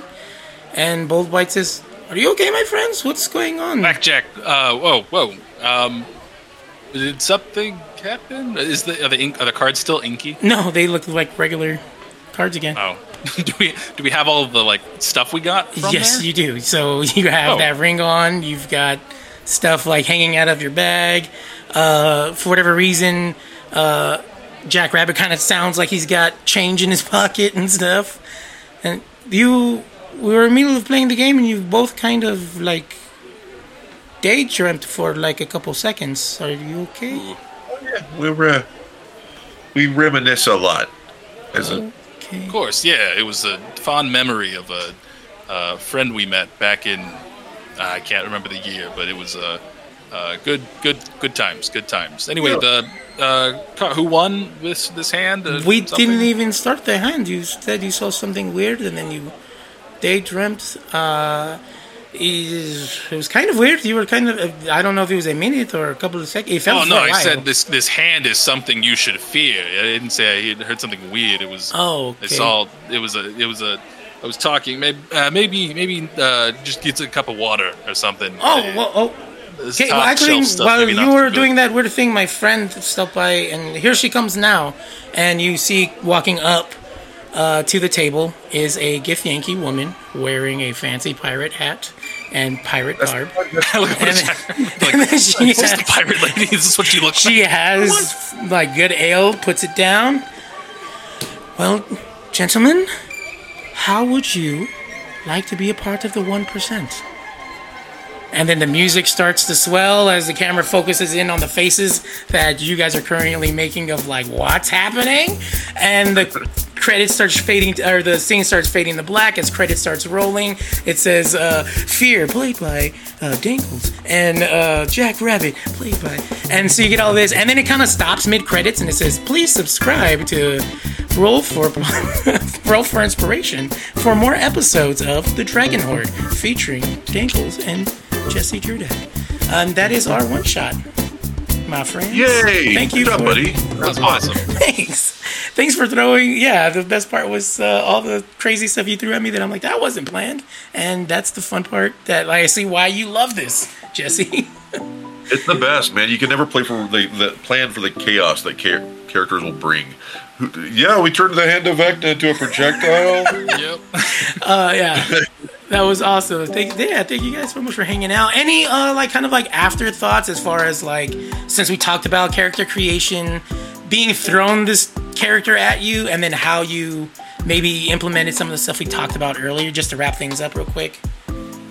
Um, I I would have to just give nothing but uh, sincerely mad props to Jesse for being able to just uh, push me in the right directions of where I needed to go with this character because I had no idea where I would be taking it. Uh, and then just every every instance of you just being like, oh yeah, that guy, this thing, this thing, yeah, boss, da da da. I'm just like, you you're, you're like the way you're interacting with my character made it just feel so sculpted in a matter of seconds that it was like you you gave me an instant lore connection that we didn't even need to delve deeper into. We just knew that our characters knew a certain thing and just kept that moving, which is like, oh, it's it, it was so cool to just be a part of that and exist in that that little micro space of the flashback time frame that is the these two people traveling together. Was awesome. nice. Thanks, buddy. Uh, well, I, I enjoyed that. I, I will say that, um, you know, because because of, of the format, I didn't know what to expect. So I didn't write a, a, a, a lengthy backstory for for Jackrabbit. In fact, I came up with the name Jackrabbit like while we were streaming. Like that's a fun one. Um, and I I didn't really have a personality picked out until uh, you said Guy Ritchie, and like I love Guy Ritchie films. I love Guy Ritchie films, and everybody in those films they're they're always like a they're a dirty double dealer. Like Guy Ritchie's films, like everybody's like uh, kind of on on, on the uh, on the down low uh, criminal. Yeah, yeah. They're all lovable scamps in the, the in the like that word, like a lovable scamp. Like this dude is like not good, but he's so lovable. Yeah, and and because of that, because you said that, because I didn't really have, I was going to play like a standard horny bard with a rockabilly vibe. I'm like, no, we're not doing that no more. So now, you know, he like looked up to a standard horny bard, and I was like, oh no, he's he's absolutely just a a, a, career criminal. um, yes. so that was thanks to you. Oh, 'cause awesome. That, that was improv. Because you're like, yeah, Guy Ritchie flashback. I'm like, fuck yeah, I'm, I'm looking up to a cool bard, and then I'm knocking over a bank the second I possibly can. Yeah. That's awesome. I, I love that little detail, Denkles, that you threw out. We were like, hey, Jackie boy. And I was like, that's Oh, so freaking dope. That little thing was like, we've got years of, even though it's like, your character literally changed mid, like, starting the podcast.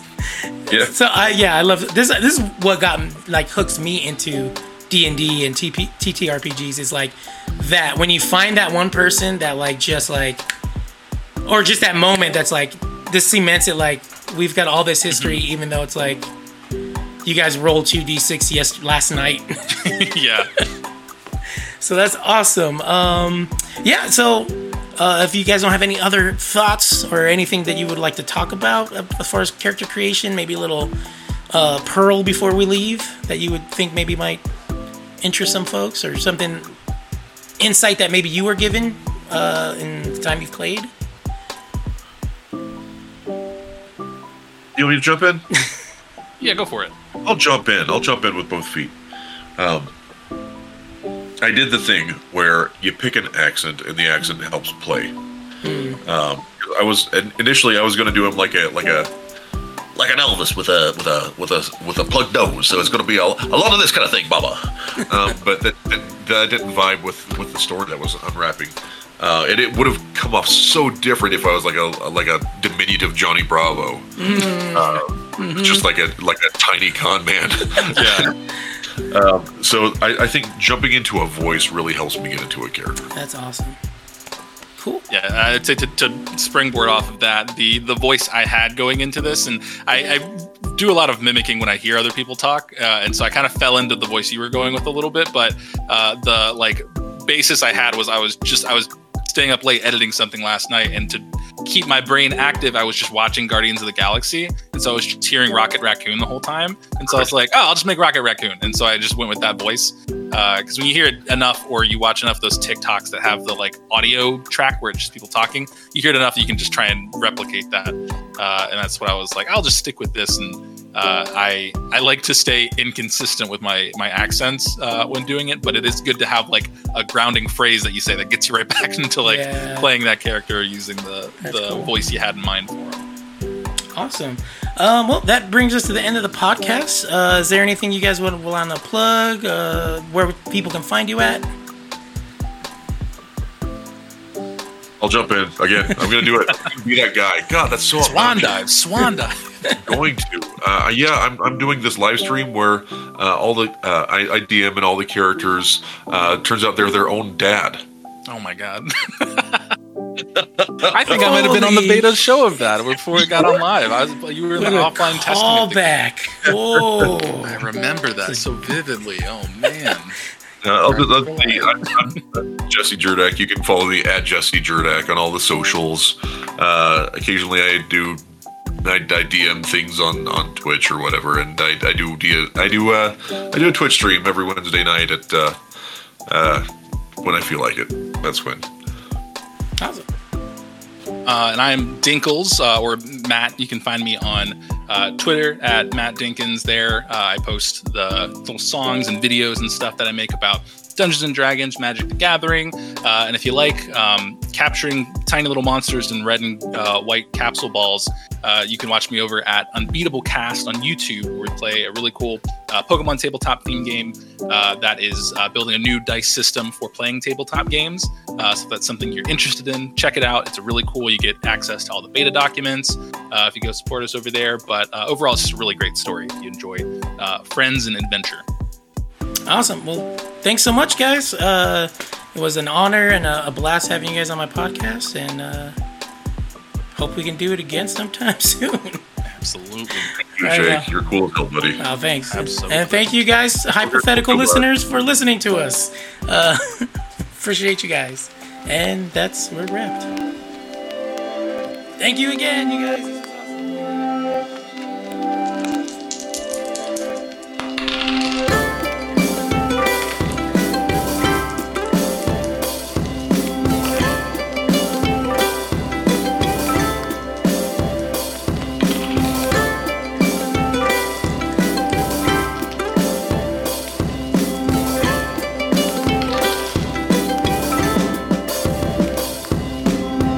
For inspiration.